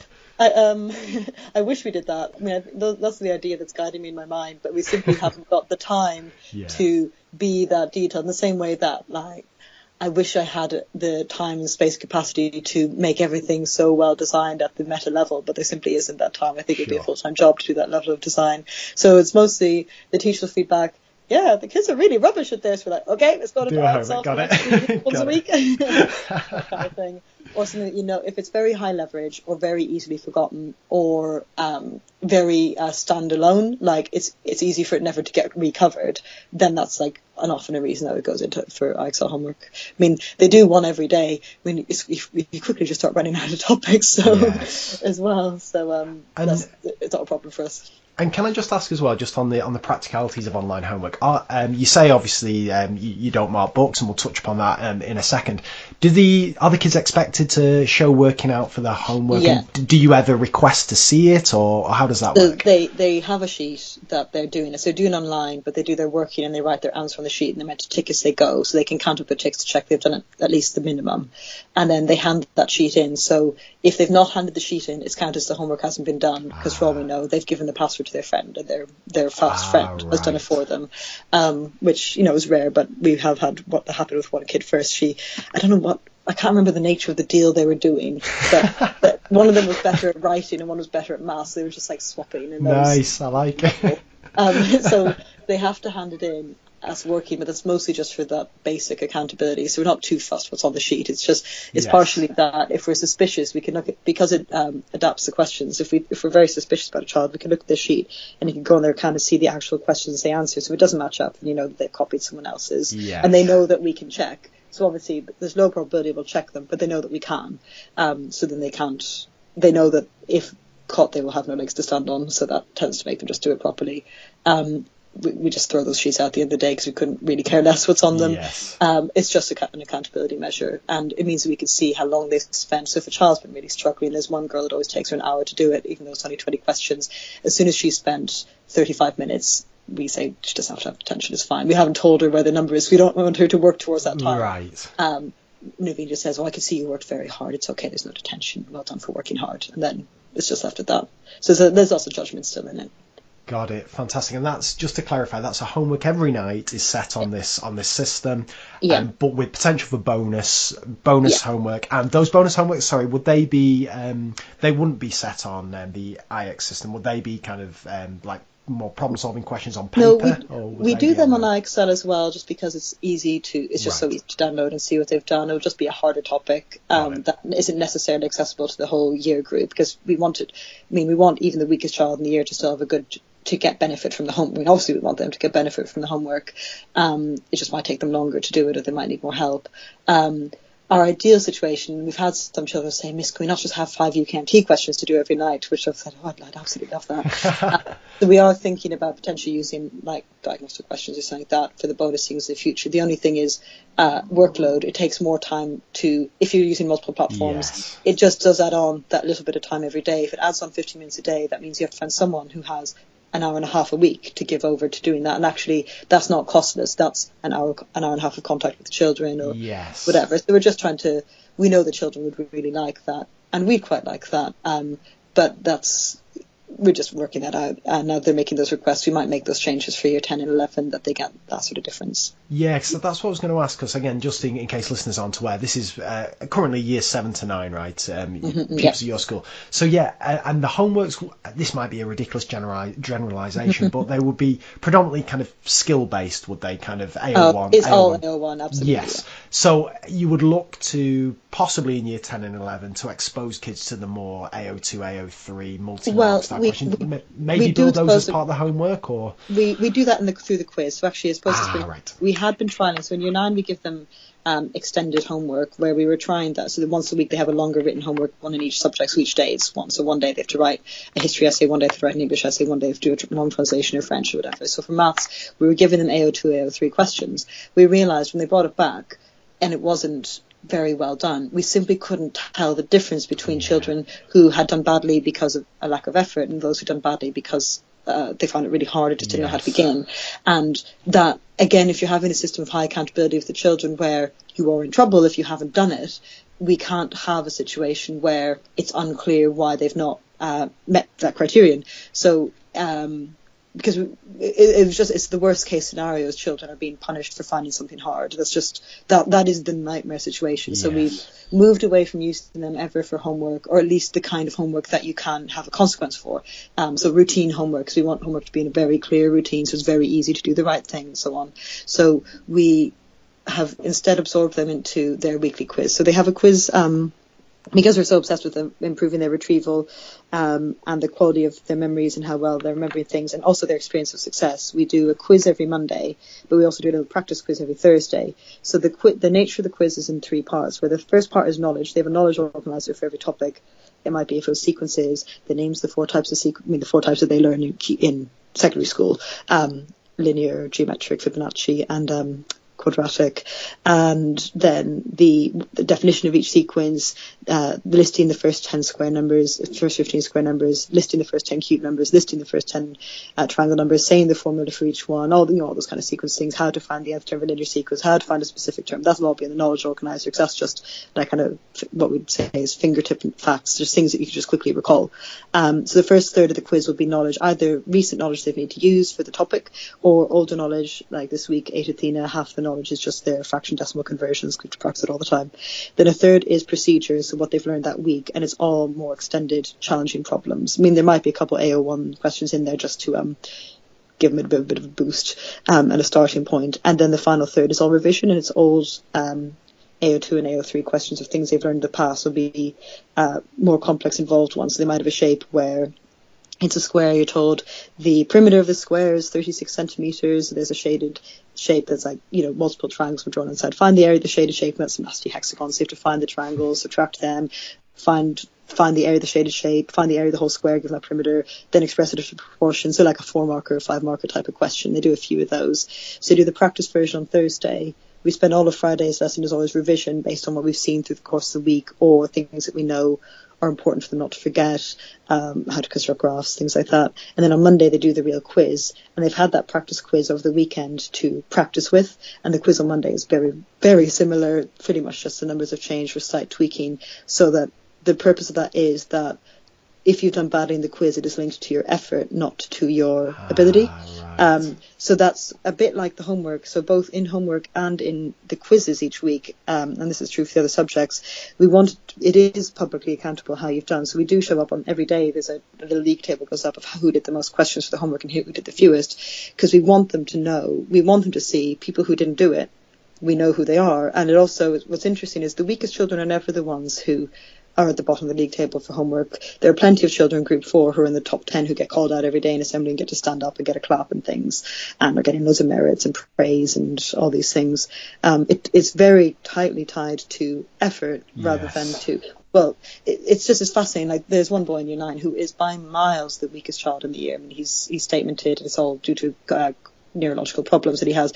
He has never had a detention for his maths homework, to my knowledge. He's never been at the bottom of the league. He's frequently in the top 10 because he just loves, he just knows that his way to get praise and adulation from others is he's going to do his maths homework and he's going to do extra every night. Yes. Um, whereas the ones who are down the bottom are the ones who they don't want to work, and so we want them to see that you are being found out. If you don't work hard, we know who you are, um, and they're accountable. And also for the others, because other children know who the lazy children are, and we don't want them to ever think that.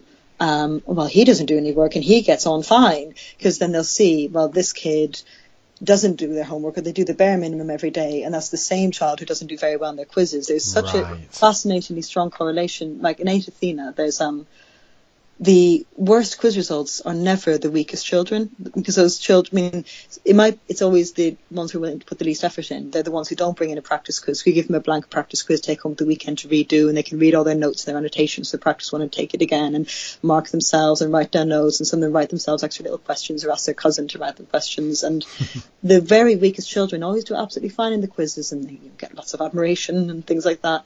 And it's the ones who do the least work in lessons, just do the worst in the quizzes. They don't bring in the practice one. They've not taken down good annotations.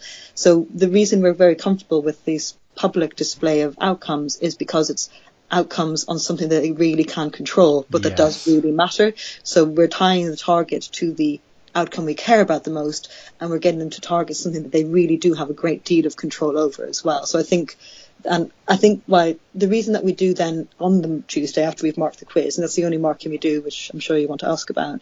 Um, it's very quick marking. We don't do written feedback on it, but we do like see what percentage they've got. We just negatively mark it, and it's quite simple. Is say we'll narrate like who's improved, who's disimproved. Oh, you've done so well this week, Christian. Tell us about what you did. Why did you manage that? And they'll say, well, I got my mum to help me, or I did the practice quiz. We'll say, duh. I mean, they'll always just say like, well, I decided I'd do the practice quiz over the weekend. nice. and, and I'm like, oh, really? That made a difference. yeah. but it's so much comical how simple. They're like, why did you do well? And they're like, I tried. it's frustrating, but also kind of like good because it's just such a simple message. Like effort, outcomes, effort, outcomes.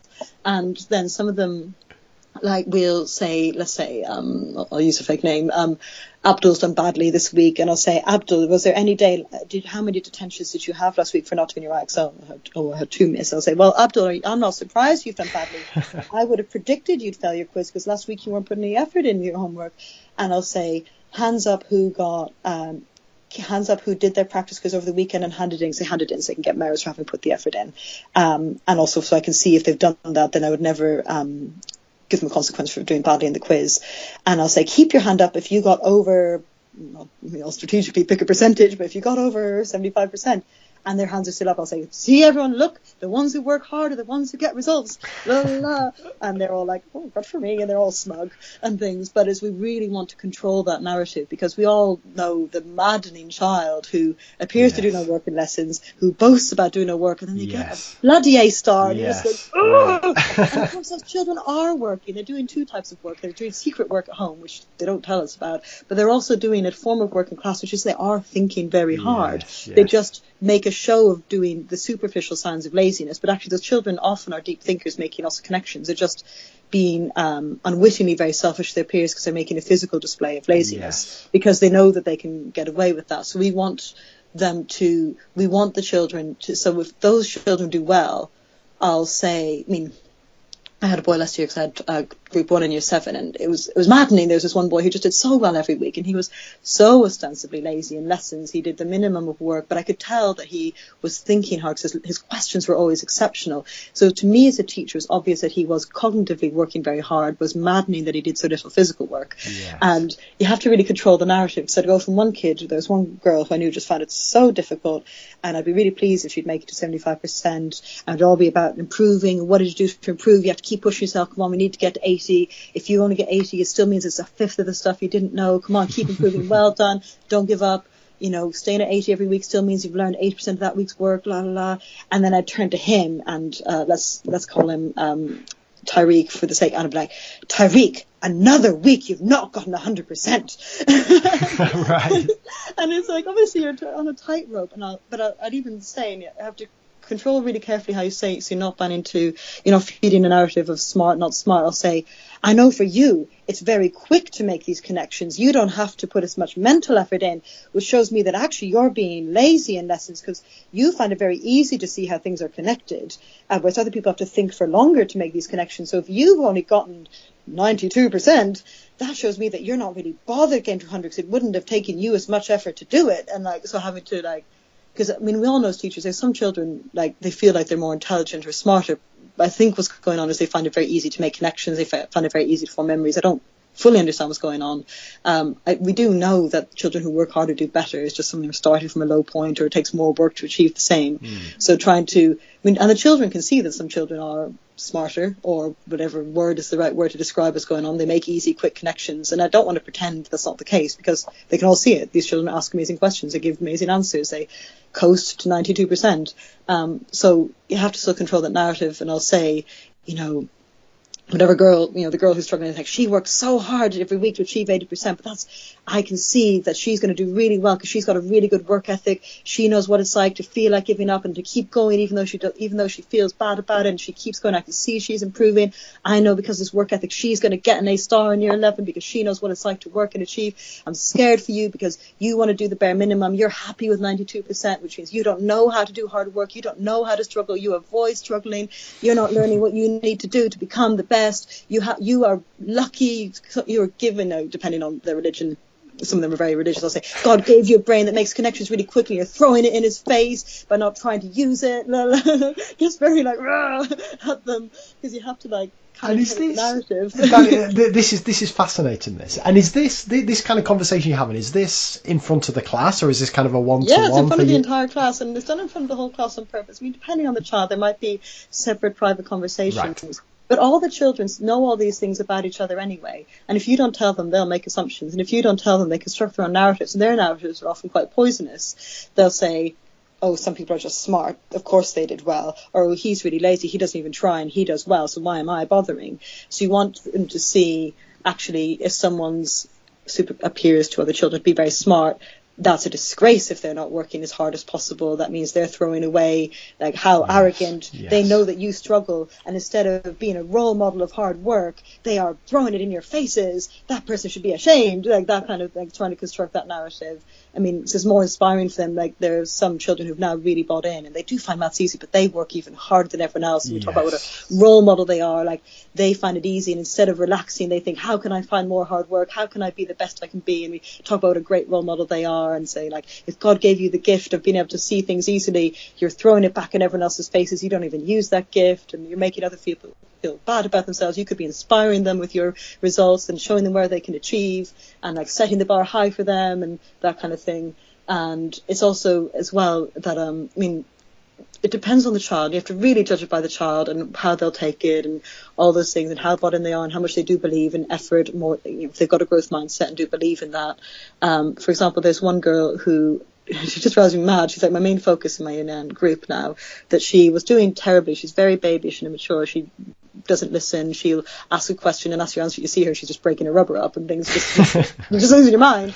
That kind of kid. And she was doing terribly. And every week I'd say in front of the class, I'll, I'll say, well, this week in the lesson there were three times I had to give you demerit because you weren't paying attention. So you've asked if you had to ask me to predict who was going to fail the quiz, I would have said you because you didn't pay attention. And look, you have failed the quiz. And I'm saying to the others, you saw what she did in the lessons, i.e., she didn't work, and look what's happened. So they're kind of a cautionary tale to the others, but also to get the kid to realise the reason this has happened isn't because of me. It isn't because of fate. Yes, it's because yes. of your choices. And we're trying to constantly get to see choices, consequences, choices, good consequences or bad. So even though in that moment it feels like, oh my God, this is incredibly harsh, what would be really harsh is if they thought, oh, it was just preordained I was going to fail this yes. quiz. No, it wasn't. It was your choices. And I'll say, what are you going to do differently this week? you know, describing to them and say, when I gave you that demerit for blah, blah, blah, it's because I wanted you to pass this quiz, but then you kept doing it, and this is why you failed the quiz, and now you have to catch up on this work. And things. And then she started doing better. She started changing her behaviour. And oh my god, the praise that got lavished on her week on week because she her behaviour changed. And immediately her quiz results started changing. and she started getting you know top five of the class. I'm like, I'm so proud of you for making this change. Make sure you keep it up. You know, don't forget you still have things you have to catch up on. You still have a big way to go to catch up with the rest of the class. But look, when you work hard, you find you do better than other people. Think what you could achieve you mustn't give up, la la la. And she's really proud about it, la la la. Was telling, I said, why, after three weeks, I said, why did you decide to change? And she said, oh, because I wanted merits. and God help. And then I was like, that is the worst reason be doing this. That tells me you're only going to improve and there are adults there praising you. You should be doing it for yourself. You should be doing it because you're good. You have the capacity to be good. Like a poor girl. And then I was like, you must never do things for the merits. You must be doing things. The merits are to remind you that you're making good or bad choices and not the reason we do things. La la la. And that's like a whole thing narrative we have in the school with the kids. And then it's interesting. We've gotten to constructions now, which she finds very difficult. I mean, she's one of those kids who holds the um who holds the compass like it's an axe or something. Oh, and yeah, yeah, nice. yeah. And she's been doing the thing that children often do, especially with constructions of going, oh God, we're so bothered. And um I think again I have a good trusting relationship with this class. I have a very good relationship with this girl, and I know she's tough, and I know she needs to be shocked at changing. And the other children see her fail when she fails. She just does absolute pants in the quizzes due to lack of effort, and she'd done really badly. And in that lesson, she'd ended up gaining detention because several times she hadn't. Um, uh, been paying attention in when I was answering her specific questions or giving her help, and she's been needed a lot more hands-on help to to do things and making like uh, I mean, obviously, children, I mean, everything's hard to learn, but she's making mistakes that suggested a lack of effort or focus. Um, you know, of course, there are other types of mistakes. And so in front of the class, I said, um, I'm getting really cross with you. And I think if I was in Nine Seuss, I'd think, uh, I'll call I'll call her um, Fadila. I think I like Fadila and she's a nice person, but I wish she wasn't in my class because she takes up all the teacher's time and she doesn't even use it. And if Fadila wasn't here, Miss Quinn could be helping me instead of helping her, and she just doesn't even bother using the help that Miss Quinn gives her. And I'd be thinking, Fadila, that if I were you, I'd think I need to change straight away because otherwise the other nine Zushans be really cross that I'm in the class. And someone started nodding, going, "Yeah." Oh, and she changed. She came after school for an hour, and I helped her and now she can do everything. So it was obviously a huge gamble. And we had a visitor in at the end. He was like, "Did she not cry?" I said, "Nah, she's usually told her what's what." And she didn't, and she changed. Like she came at lunch and after school, and I helped her. And she, like, I thought I was going to throttle her. After half an hour, she goes, Miss, this is actually really easy. And I was having to scream. I was like, I know, it's. Just pay attention. so, you, I mean, of course, I wouldn't do that. That wouldn't be the right choice with every child. But Sure. I thought, actually, I'm in such danger of the rest of the class losing faith in me and resenting her because she acts pathetic and useless and she's being rewarded by my attention. That is a terrible incentive to set up for the other children. They're seeing her have that experience of changing, working hard, getting good results, and now she's sliding back. I mustn't let them think that this is okay. So sometimes when we chastise the children, it's not actually just for that child, though the Yes. chastising is an important message for them, but actually for the others to learn because you can learn from your mistakes, but you can also learn from others' mistakes as well, as long as what's it made clear what the mistake is and why it is a mistake. So it obviously that makes it sound like all I ever do with the children is get very cross at them. I mean, this is a child I've got a wonder, I've got a great relationship with her. We've never fallen out. I mean, she was utterly unembarrassed coming back after school and expecting me to sit with her for an hour, which I did, and at lunchtime, which I had no problem doing because she knows that all this is being said because I Yes. believe in her and blah blah blah, all that thing. But it's like that with every child. So it's a very um very frank. We're super frank with the children, um, but only if it's something they can control, like their choices. this I mean it's fascinating this Dani because this uh, again you, you've you've worked in a what it's your third school now if, I, if I'm Yeah. right Th- Yeah. this doesn't happen in every school right there's there's, a, there's, there's very very much a culture of um like uh, and again I'm not saying this in a negative way but don't embarrass the child in front Yeah. of in front of other students have those kind of conversations in private and so on but well, a couple of things really. For you, is is the power in this mainly in the fact that it is kind of being made public, and um, secondly, is this something? And it may be an impossible question to answer this, but it, is this something that say you went to a different school that didn't have the kind of same behaviour structures that that mm-hmm. Michaela has in place? Is this something that you as an individual teacher you think you could instill into into your lessons this kind of being public in terms of mm-hmm. praising and also mm-hmm. chastising or is it something that's specific to Michaela Um, I think it's something that only works if the children understand and you constantly reinforce why you do it. And I will say to them, I'll say, Fadila, I'm going to get really cross at you. I feel bad Fadila's name from my colleagues. uh, I'm going to get really cross at you because I think you're doing something that's bad for, for the whole class and I want everyone to get a chance, you know, talking about why. Or saying, I'm going to get cross at you because I'm really worried you're going to throw away the chance to get good at maths. And afterwards I say, I'll say, why did I just get cross at you? And they just say back, why? Oh, it's because I'm right you know, because I'm wasting chances to learn, I'm not paying proper attention, and I'm doing badly. Or say, so tell me, why did you fail that quiz? And they'll say, oh, because I didn't try doing the practice quiz, and I, I kind of gave up in my lessons last week. And like, what are you going to do? So constantly, why, why, why did I do that? And um, it's partially, I mean, using a cross voice and things like that is funny because I'd, I'd rather it could just be a sensible, rational conversation. But they're children. They're just not very sensible. They're not very rational. They haven't even got the freedom to do lots of the awful things that adults get to do, and they're already making terrible choices um, because they're humans. Um, so you need to show to them, like, I'm cross because I care so much about you. And it's not, you're not shouting at them, you're not screaming at them, you're using a cross voice and uh, disappointed voice, uh, that kind of, but also to show the difference between the happy voice, the pleased voice, the normal voice, the teaching voice. They can see that you know, you're pretending you're cross. You're not really that cross. She's just doing exactly what I expect because she's a child. Um, so it's partially so they can see that you really mean it. You really are very worried and very upset about how they're going to do uh, and about their future and things like that. Um, so I think it's something I would do if I were in another school, but I would do it with a lot, even more narration about why I'm doing it. Whereas Right. there's so much narration across the whole school about why we're honest with the children. We talk, we call it being honest with them, which is honest. I mean, the reasons she's failing the quiz are the reasons I say. Uh, so I'm being incredibly honest with her, and all the teachers are. But about we're honest with you because we respect you. We're honest with you because we think you can handle the truth. We're honest with you because we think you can improve. We're honest Yeah. with you because we think you're tougher than you believe.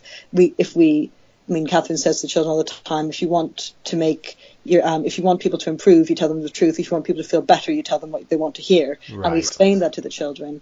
Um, so if they, I mean, it's something that, um, it's hard, it really hurts sometimes telling the truth because it feels so wrong. We always want everyone to feel really good. It's a really natural human instinct to want, if you're a nice person, which teachers are, to make people feel good because it's really gratifying. But Katharine always talks to us a lot of the time that the reason we want to make people feel good is because it makes us feel good because we get to be the source of their good feeling. So we're really just flattering ourselves like, oh, I'm so nice. I make people feel good. Children love me because I make them feel good. But you're not necessarily making them good at what matters, which is getting better at maths and meaningful improvement that isn't about you. You're still tying them to you and how you can make them feel and the gratification you can offer them. Um, can I ask? Can I Stanley on that? Do you ever do you ever get any kickback from parents? Because I again just just I'm just imagining if I well I've had this in the past. I've had parents complain because I've I've kind of said in front of other kids, um, you haven't put enough effort in this test. That's why you've messed this test up. Straight away, the kid's gone home. Oh, Mr. Barton has embarrassed me in front of the whole class. Parents been on the phone, and I've had to apologise to, to that child. Um, so, I so that, I you- mean, that is the really big difference. If you've told the child the truth because it's important, that it's a truth that is important them to hear, and obviously we would be sensitive. For example, I had a, a boy, his his father had gone to hospital on the Friday, and it was something quite serious, and he. Um, did badly. He didn't do the practice quiz. It he was in year eight, so it wasn't a detention, but he normally does it. He normally does really well in his quizzes every week. And he was he was telling me about, oh, I've done so badly. He'd, he'd come to me beforehand and said about his dad. He said, just to warn you, miss, I'm going to do badly in the quiz today. And things. He's already upset, and he's very upset about his dad, which is all very understandable. With him, I had a separate private conversation first about, you know, so important. You don't let this be an excuse not to achieve. I mean, if you do badly today, you need to know it's because you didn't do the practice quiz. It's not because of how you feel about your dad. It's because you won't have done the work and you think about your dad. What does he want to hear? Does he want to hear that you got upset at school or that you succeeded at school? What's, what story do you want to tell your dad? When you do the quiz next week, what do you want to be able to tell him about your maths? And he's like, he'll want to hear that I got 100%. I'm like, yeah, so you have to do the, you know, think about what your dad wants you to achieve, la la. la. Your dad doesn't want to hear that you cried at school. Your dad wants to hear, but of course he's upset and I'll say, I'm so sorry to hear about your dad. You know, all the like comforting messages Yes. and saying your dad's so lucky to have a son who loves him so much, la la la. But say, you're so lucky to have a dad who believes in you and wants you to do well at maths. The thing that will help him feel better is knowing that even when he's sick, you're still trying really hard and think, you know, you bring your test into him next week. What are you going to do? Like, even if you feel upset, are you going to think, I won't do the practice quiz or I will do? He's like, oh, I will do the practice quiz. And like, yeah, because think about when you show it to your dad. And so like thinking like, yes, I'm sympathetic, but that's not a reason not to try. Acknowledge Right. it's going to be even harder to try. Gosh, you've got a huge challenge now. I'm going to respect you so much when you have to put in twice as much effort, to, emotional effort to achieve the same outcomes. But it's going to be twice as beautiful when you get to show your dad that achievement and he feels so proud of you. So that's a private conversation. But then in front of the class, I said, um, so and so, you know, this is much worse than usual. I know we've had a conversation about why and how you're going to change things for next week. So the rest of the children think, oh gosh, he's gotten a telling off. But Right. because they don't know the personal circumstances gone on there. Um, and that's fine. They still think, well, he's gotten what's coming to him for not working hard. And yes. he has in a way, but of course it wasn't insensitive. I mean, I don't know, some teachers might listen to what I just said and thought, ugh, how horrid. Um, I don't think, I mean, all that will happen, one day he must make up that work if he's going to achieve his goal, which this boy, he's in eighth Athena, he really wants an A, well, grade nine. Um, and if I let him off because of his dad being ill, when is he going to make that work up? And also, if I say, okay, well, you don't have to do your homework this weekend, I'm just saying, take an hour to wallow in feeling really sad about your dad when there's nothing you could do about it. I mean, if he wants to have time with his dad, talking to him, spending special time with him, of course, he'll have loads of time he's not. And actually, the practice quiz is a chance to do purposeful work where he could think, I'm building something that really matters that my dad really values too. And like frame it as stuff that's valuable to his relationship with his father, if that makes sense. Yeah, got it. Fli flipping heck, and it. Yeah, it's. I think what's going to strike listeners here. Uh, I, I don't want to put thoughts in in their heads, but it's just it's it's a complete shift. It's it's a completely it's a completely different culture. This this public acknowledgement of I mean public acknowledgement of effort is is something that's fairly common in, in, in other schools, but kind of almost public condemnation of lack of effort. And Yes. but I, I think you've hit the nail on the head with this control controlling the narrative because. And and as I think that system works as long as there is that correlation between effort and achievement. If that correlation breaks, then I think then don't make the- it public. there's trouble, right? Yeah, okay, yeah. that no, just that- shouldn't be public then. Yes. Yes, it, it must be that it was possible for them to do to get the full to get the best results. Um, uh, yes, it's a it's a funny one. Even things like um, um, there's a, really really sweet boy in that class who finds maths so hard. He's now been improving, but I think actually the turning point was he'd been improving a little bit, and I said, you know, la la la, these are the people who got scores that were okay. And his was in there, and it was an improvement from where he'd been. So he used to fail his quizzes every week. And I said, and Oh, I'm glad. I'm glad to see you're in that group now as well of people whose scores are okay. But you know, you shouldn't be happy with the scores. They're still not good enough to get you to the best results of GCSE, and you're not going to be really good at maths if those are the results you're getting. La la la. Uh, but he was happy he'd improved, and I was really happy to see that he was happy. You know, that gratifying feeling of like, oh, isn't that nice that he feels better? Then the lesson on the way out, and he's really cute. Um, he looks up at me with his massive eyes, because Miss was was 65% a good score, and I was just about to go, oh yes, it is such a good score. Well done. And I looked at him and thought. I, I, can't, I mustn't lie to you. And I said, Yeah. no, it's not a good score. It's an improvement from where you were, but it's not a good score until you're close to 100. And his face fell because he was he was really just fishing for a compliment as he walked out the room. And God help me, didn't expect to get a kick in Yeah. as he walked out the room. And I knew how he was saying it. And the easiest thing in the world would have been, and this is just a private conversation. It's why I didn't say it in front of the rest of the class because Yeah. it actually is so crushing to have come. He, you know, he was getting in the 30s in the weeks before to say, Miss, reassure me I'm good, and go, nope, you're not yet. But I was saying that because I knew that he, I just knew he had to be able to do better, and Yes. mercifully it's been vindicated. He has improved, but he had to make drastic changes. Like he spends an hour a weekend every weekend now with his cousin, who helps him, and he he gets his mum and dad to write him extra questions, and that's all massive effort. But he was he is never going to get a good GCSE until unless he puts more effort in than the average child because he's not been given average um, Yes. Cognitive capacity.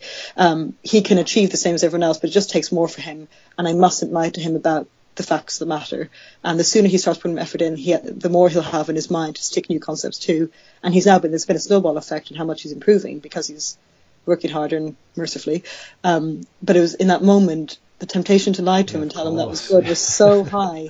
And if I'd lied to him, he would have never gotten to where he is now, which is every week he's in the top five of the class. He's getting in the 80s and 90s. Um, and it was very instructive to me because it really, his face, he nearly cried when I said it. And I didn't say it Yes. harshly, it was a private conversation.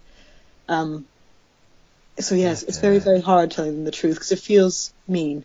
But that's because the facts of the world in that moment are mean. Uh, or not mean. Yes. They're, they're, they're unflattering. They show us in a bad light. We don't like to have it shown to us. Like just like when you're a student teacher and a lesson goes badly, and some and you know you've loads of lessons go badly. You've planned very hard, and it's really frustrating. But sometimes a lesson goes badly, and you're like, went badly because I didn't actually prepare it properly, and that is so you kind of lie to yourself. 'cause it's so Yeah. galling Yeah. to accept that your failures are in your control. We always have excuses for our failures, but then we have no agency. We must um, we must let the children see the agency they have in their lives if they're going to actually achieve without us. We need them to be to not need us eventually.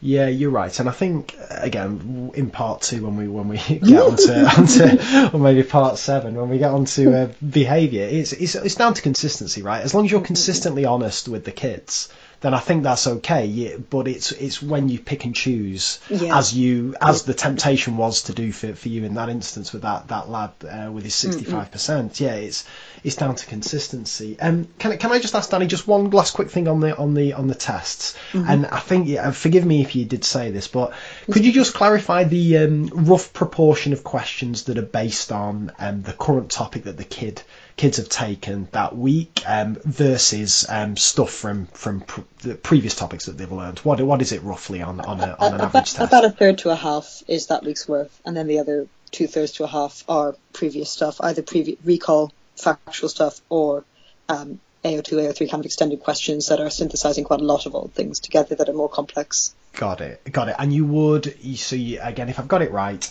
you set the first kind of the iteration of the quiz on the Thursday, and they would kind of maybe do a bit of revision on the Friday. They take a the quiz home with them over the weekend, do the new quiz on the Monday, and then does is there ever any kind of follow up if if the Yes. quiz yeah highlights there's a big area of weakness? when, when does when does that happen? in the next quiz. oh, right, in the quiz, yes, yes. Uh, dividing by a decimal. Eight Athena have now done that for five weeks in a row. Just ah, no right. improving at it enough. Um, Got so it. Well, every that... Friday we spend a little time practicing dividing by a decimal, and now at the stage we do one of them every day because they just find it very hard to remember what to do. They get it. Like, they can all show me, not all, I mean, sorry. They can when prompted, show me a little diagram about why when you divide by 0.5, you know, like 4, and they'll draw little circles and show, and they'll show it to me with fraction, and I convert it to a fraction, and they'll, they'll roll their they'll roll their 0.5, 0.51, all that. But as soon as they're confronted with, you know, 42.6 or divided by 0.03, they go, and they just start like moving decimal points around. Um, so they're just not automatic at this. And as soon as I say I put it over a fraction, they go, oh yeah, and then they're fine. But they're not making that jump themselves. That connection yet themselves. So that's just in their quiz every week until I get. We take stuff off once it gets to about ninety percent um, accuracy the, so, in the class. So does that mean that the quizzes each year eight class doesn't get the same quiz no. personalised to them? And if that's the case, as a as a head of department, are you concerned about the kind of consistency of the questions that get asked across across um, a year group? I look at people's quizzes. A lot of people, sh- I mean, it depends on the teacher. Um, they'll show me their quizzes. We'll talk through their quizzes afterwards about things that are coming up.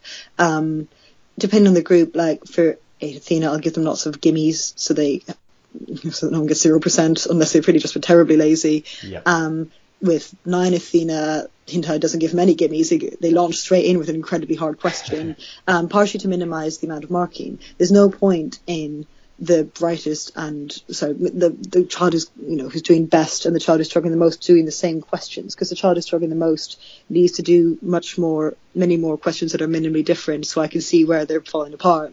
Whereas the child who's finding things really easy we're only trying to find out um, can they do it when it's synthesized with other things? So there's no point in the same otherwise you'd, you'd, it would take far too long to take the test and it would take far too long to mark it even if it was just negative marking by the time they actually do the real quiz, we just do a negative marking um, with no written feedback on it other than I might circle a few things to draw their attention to it.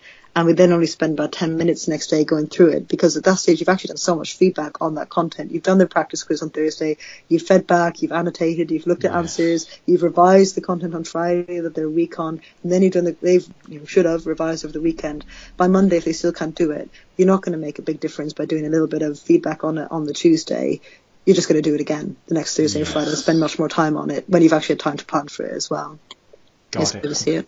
Fantastic. And just again, just as a little teaser for uh, for listeners for, for kind of part two of this interview, you mm-hmm. mentioned they're minim- minimally different. I can't even say it. Minimally different examples. We're going to pick mm-hmm. pick that up when we look at the kind of uh, drilling side of things. So I think that's an absolutely fa- absolutely fascinating uh, mm-hmm. fascinating area.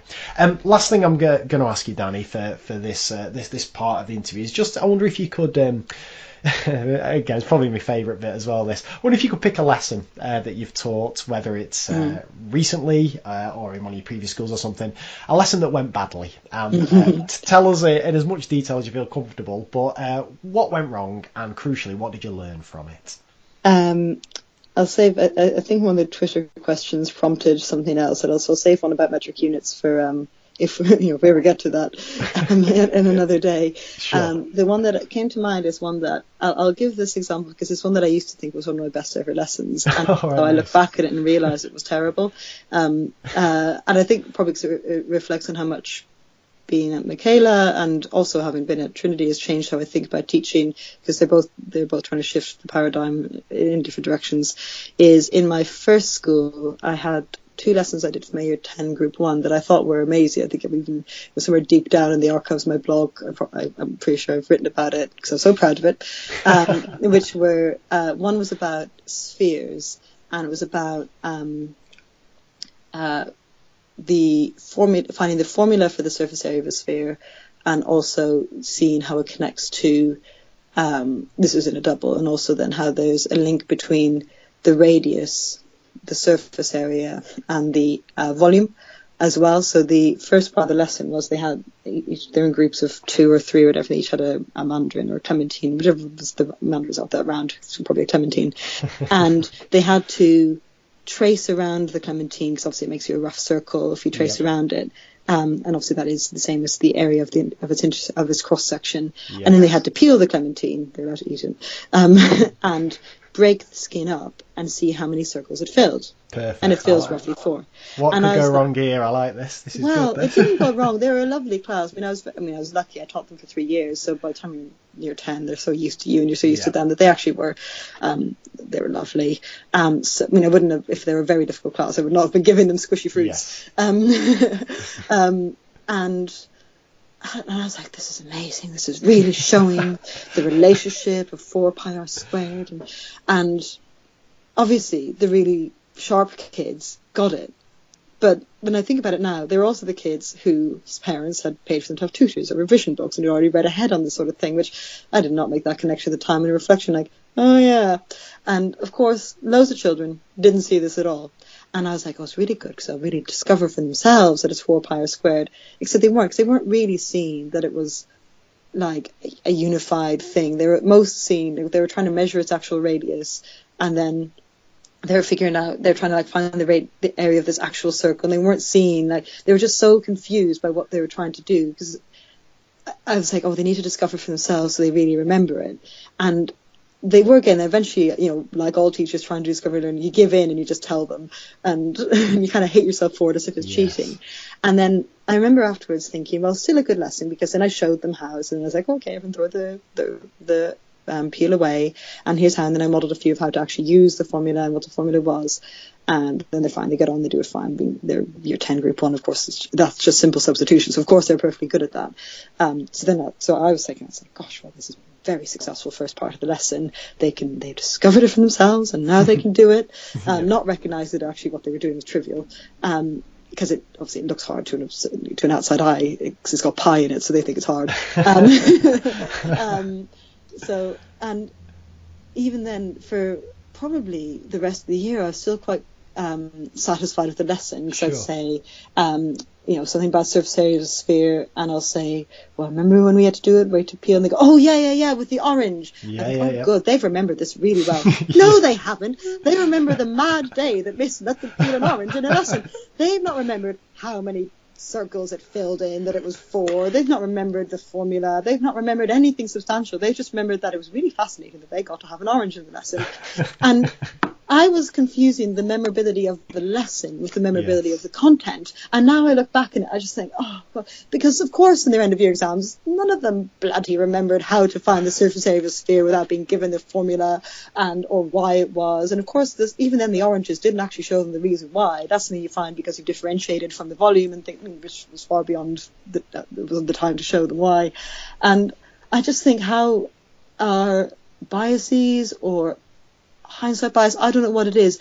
It, I did the task because I wanted to do achieve a certain thing, and I saw that, and I convinced myself that that was what's happened because my goals were around engagement Yes. and memory, Yes. but I wasn't thinking about what they're engaging with, and I wasn't thinking about what they're remembering. So they were incredibly engaged. I mean, all their little faces, they look gorgeous, and Yeah. their memories were incredibly strong. Just none of it, it was all off the right target, and the same with um, I mean, these kids, in terms of uh, what people think great teaching was, they were having the time of their lives. A few weeks later, we were doing, you know, the next day we had all balloons they had to blow up, and every after every one or two puffs in the balloon, they had to measure its circumference and then calculate what the volume was and draw a cubic graph, which is one cubic, yes, I can't even remember now, showing the relationship between the circumference, the radius, the volume, and all these things, and how it was decreasing. Um, it's a decreasing function. Actually, it's an increasing function in y, and all these things like, oh, this is great.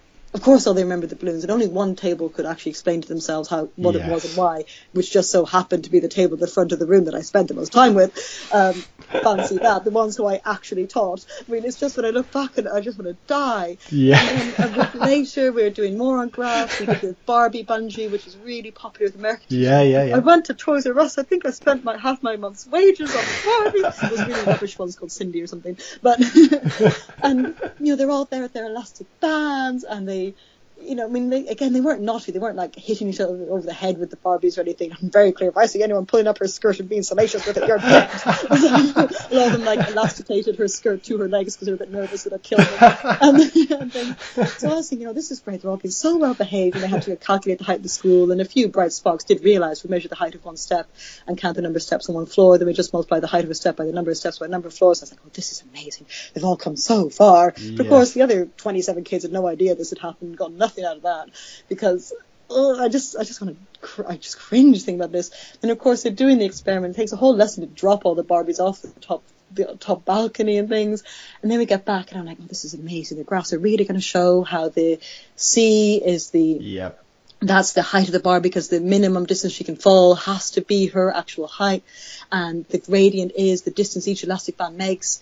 And and like, wow, now they've all realised this. None of them had realised that. No. Of course, none of them had realised that. So I hadn't like I only understood that because I already understood linear graphs. Like I just Yes. I was having this like, wow, isn't this amazing? It's so interesting. So I assumed that they found the same things interesting. Of course, they didn't find the same things interesting because they didn't know how to think about it because I hadn't told. Oh, I like I almost can't express how mad I am at myself now because I was so fooled by it and I'm getting other people in the department to do it. Oh God! Mercifully, I got to Trinity. My colleague Rose, I was saying I will do this, and she just looked at me. And she goes, "But won't they just practice throwing Barbies?" And and she's I think she'd only just finished her NQT year, and thank God she had the candor to say. And I went, "Oh yeah." it was Yeah. just so refreshing when I thought about it. So my ch- the children I teach now will never have the joy of peeling an orange, blowing up a balloon, or throwing a Barbie off a balcony, which obviously is a shame. But they will probably know something about diameter, radius, and surface area, which is a gift for life. They can throw Barbies in their own time. So That's is absolutely brilliant, Dani. Absolutely amazing because there's a few things I love about that. Firstly, the fact that some lessons you come out of and you think that was crap, that, but you've Oh, come yeah. out of that lesson thinking you've nailed that lesson. I know. And, yeah, that, that's that's probably my favourite thing about it. Um, the second is, I mean, I've I've been there myself. I have. Um, I was in school. Uh, what day were we? Sunday today. I was in school on Friday and I bumped into. Um, one of my year 10s who I taught in uh, year 7 and 8. And she said to me, we were just talking about maths, I haven't seen her for a while. And she went, Oh, sir, do you remember that great lesson we did where you brought Swiss rolls in? oh no, And I was like, Oh, yeah, yeah, yeah. And I said, Just out of interest, Lucy, what was that lesson about? She didn't have a flipping clue. Did not have a Oh, flipping no. clue. It, like, it was supposed to be about equivalence of fractions and so on. Oh, And really? I've, I've never thought as much about a lesson in my time uh, in my life. And all she remembered was that we chopped up Swiss rolls and, and ate them at the end.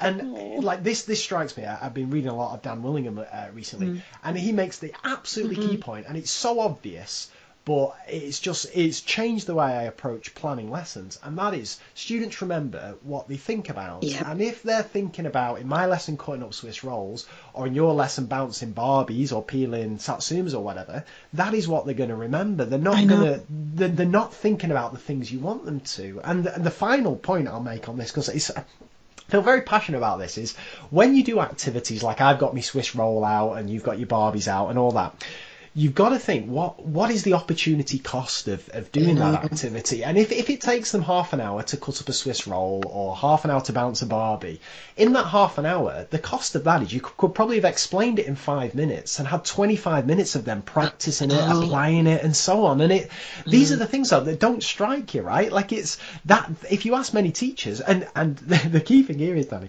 if people watched your lesson on Barbies if it's been observed Oh, yeah. people think it's flipping brilliant. You'd be knighted and all sorts that would be like the, the best I had, lesson I had a PGCE student in, and he's like, "That's the best lesson I've ever seen." and at the time, I was like, "Oh, thanks." And now I feel so guilty. I feel like I need to ring him and say, "Don't do it."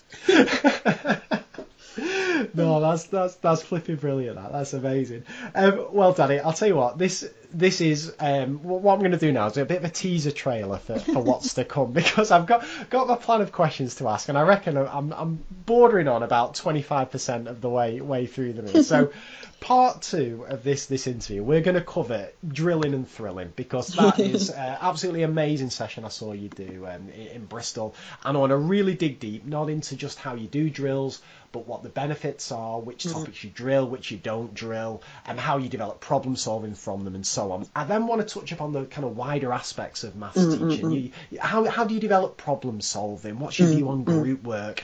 Differentiation you've mentioned um, is is through the time you spend, but how does that work when kids are struggling and so on? And, and what's your view on? Well, we kind of touched on it here, kind of discovery based or inquiry learning. Mm-hmm. is there still a place for things Yeah. like that? And then the big one, I've got got to get into behaviour. We've again we've, we've teased that a little bit here, but it's it's one of the things that people most speak about when when you talk about uh, Michaela, and I want to just get into the actual practicalities and, and kind of demystify some of the nonsense that's spoke about it. What actually happens in with behaviour?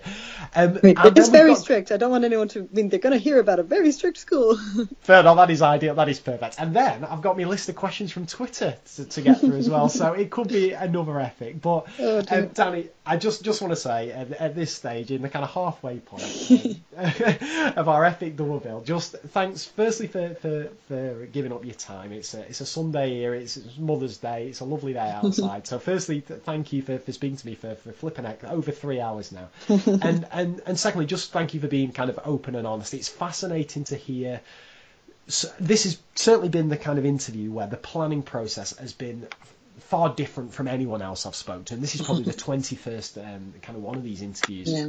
That I've done, but it's it's interesting to hear that different perspective, but also the rationale and the, the logic mm. behind it and so on. So just thank you for, for being so open and honest and, and, sharing that with us. And as I say, if you don't mind, if we can have you back on the show at some point for part for part two, I would be eternally grateful. So so Dani Quinn, thank you so much. Thank you so much. Have a good day.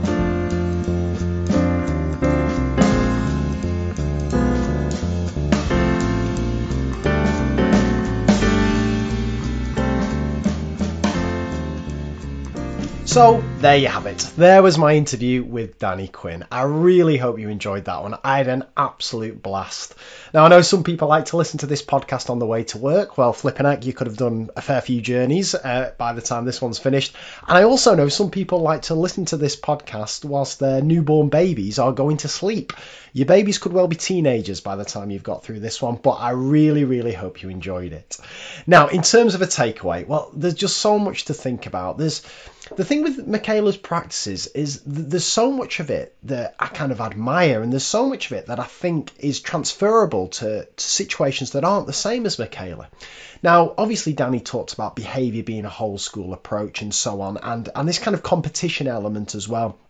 I think has got to be part of a whole school approach so there's a danger that you can kind of dismiss stuff saying, well, it only works for them because of the situation and so on, because they've only got years seven to nine, or because this is happening in every single lesson. What good's that for me? Because my school isn't like that.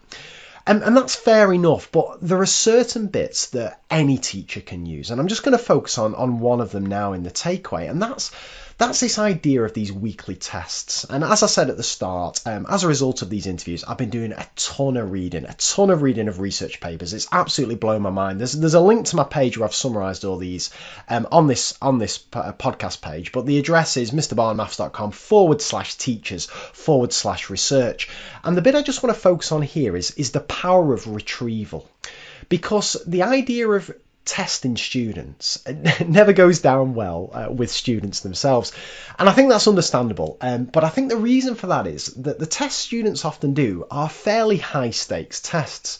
And by that i don't just mean like gcse and a level or even end of year tests. I mean those end of term ones or end of half term ones where students think oh flipping heck I'm going to get a grade or a level based on this, and maybe my parents are going to be informed. And if I haven't made enough progress, I'm going to get in trouble. Blah blah blah blah blah. They're high stakes tests.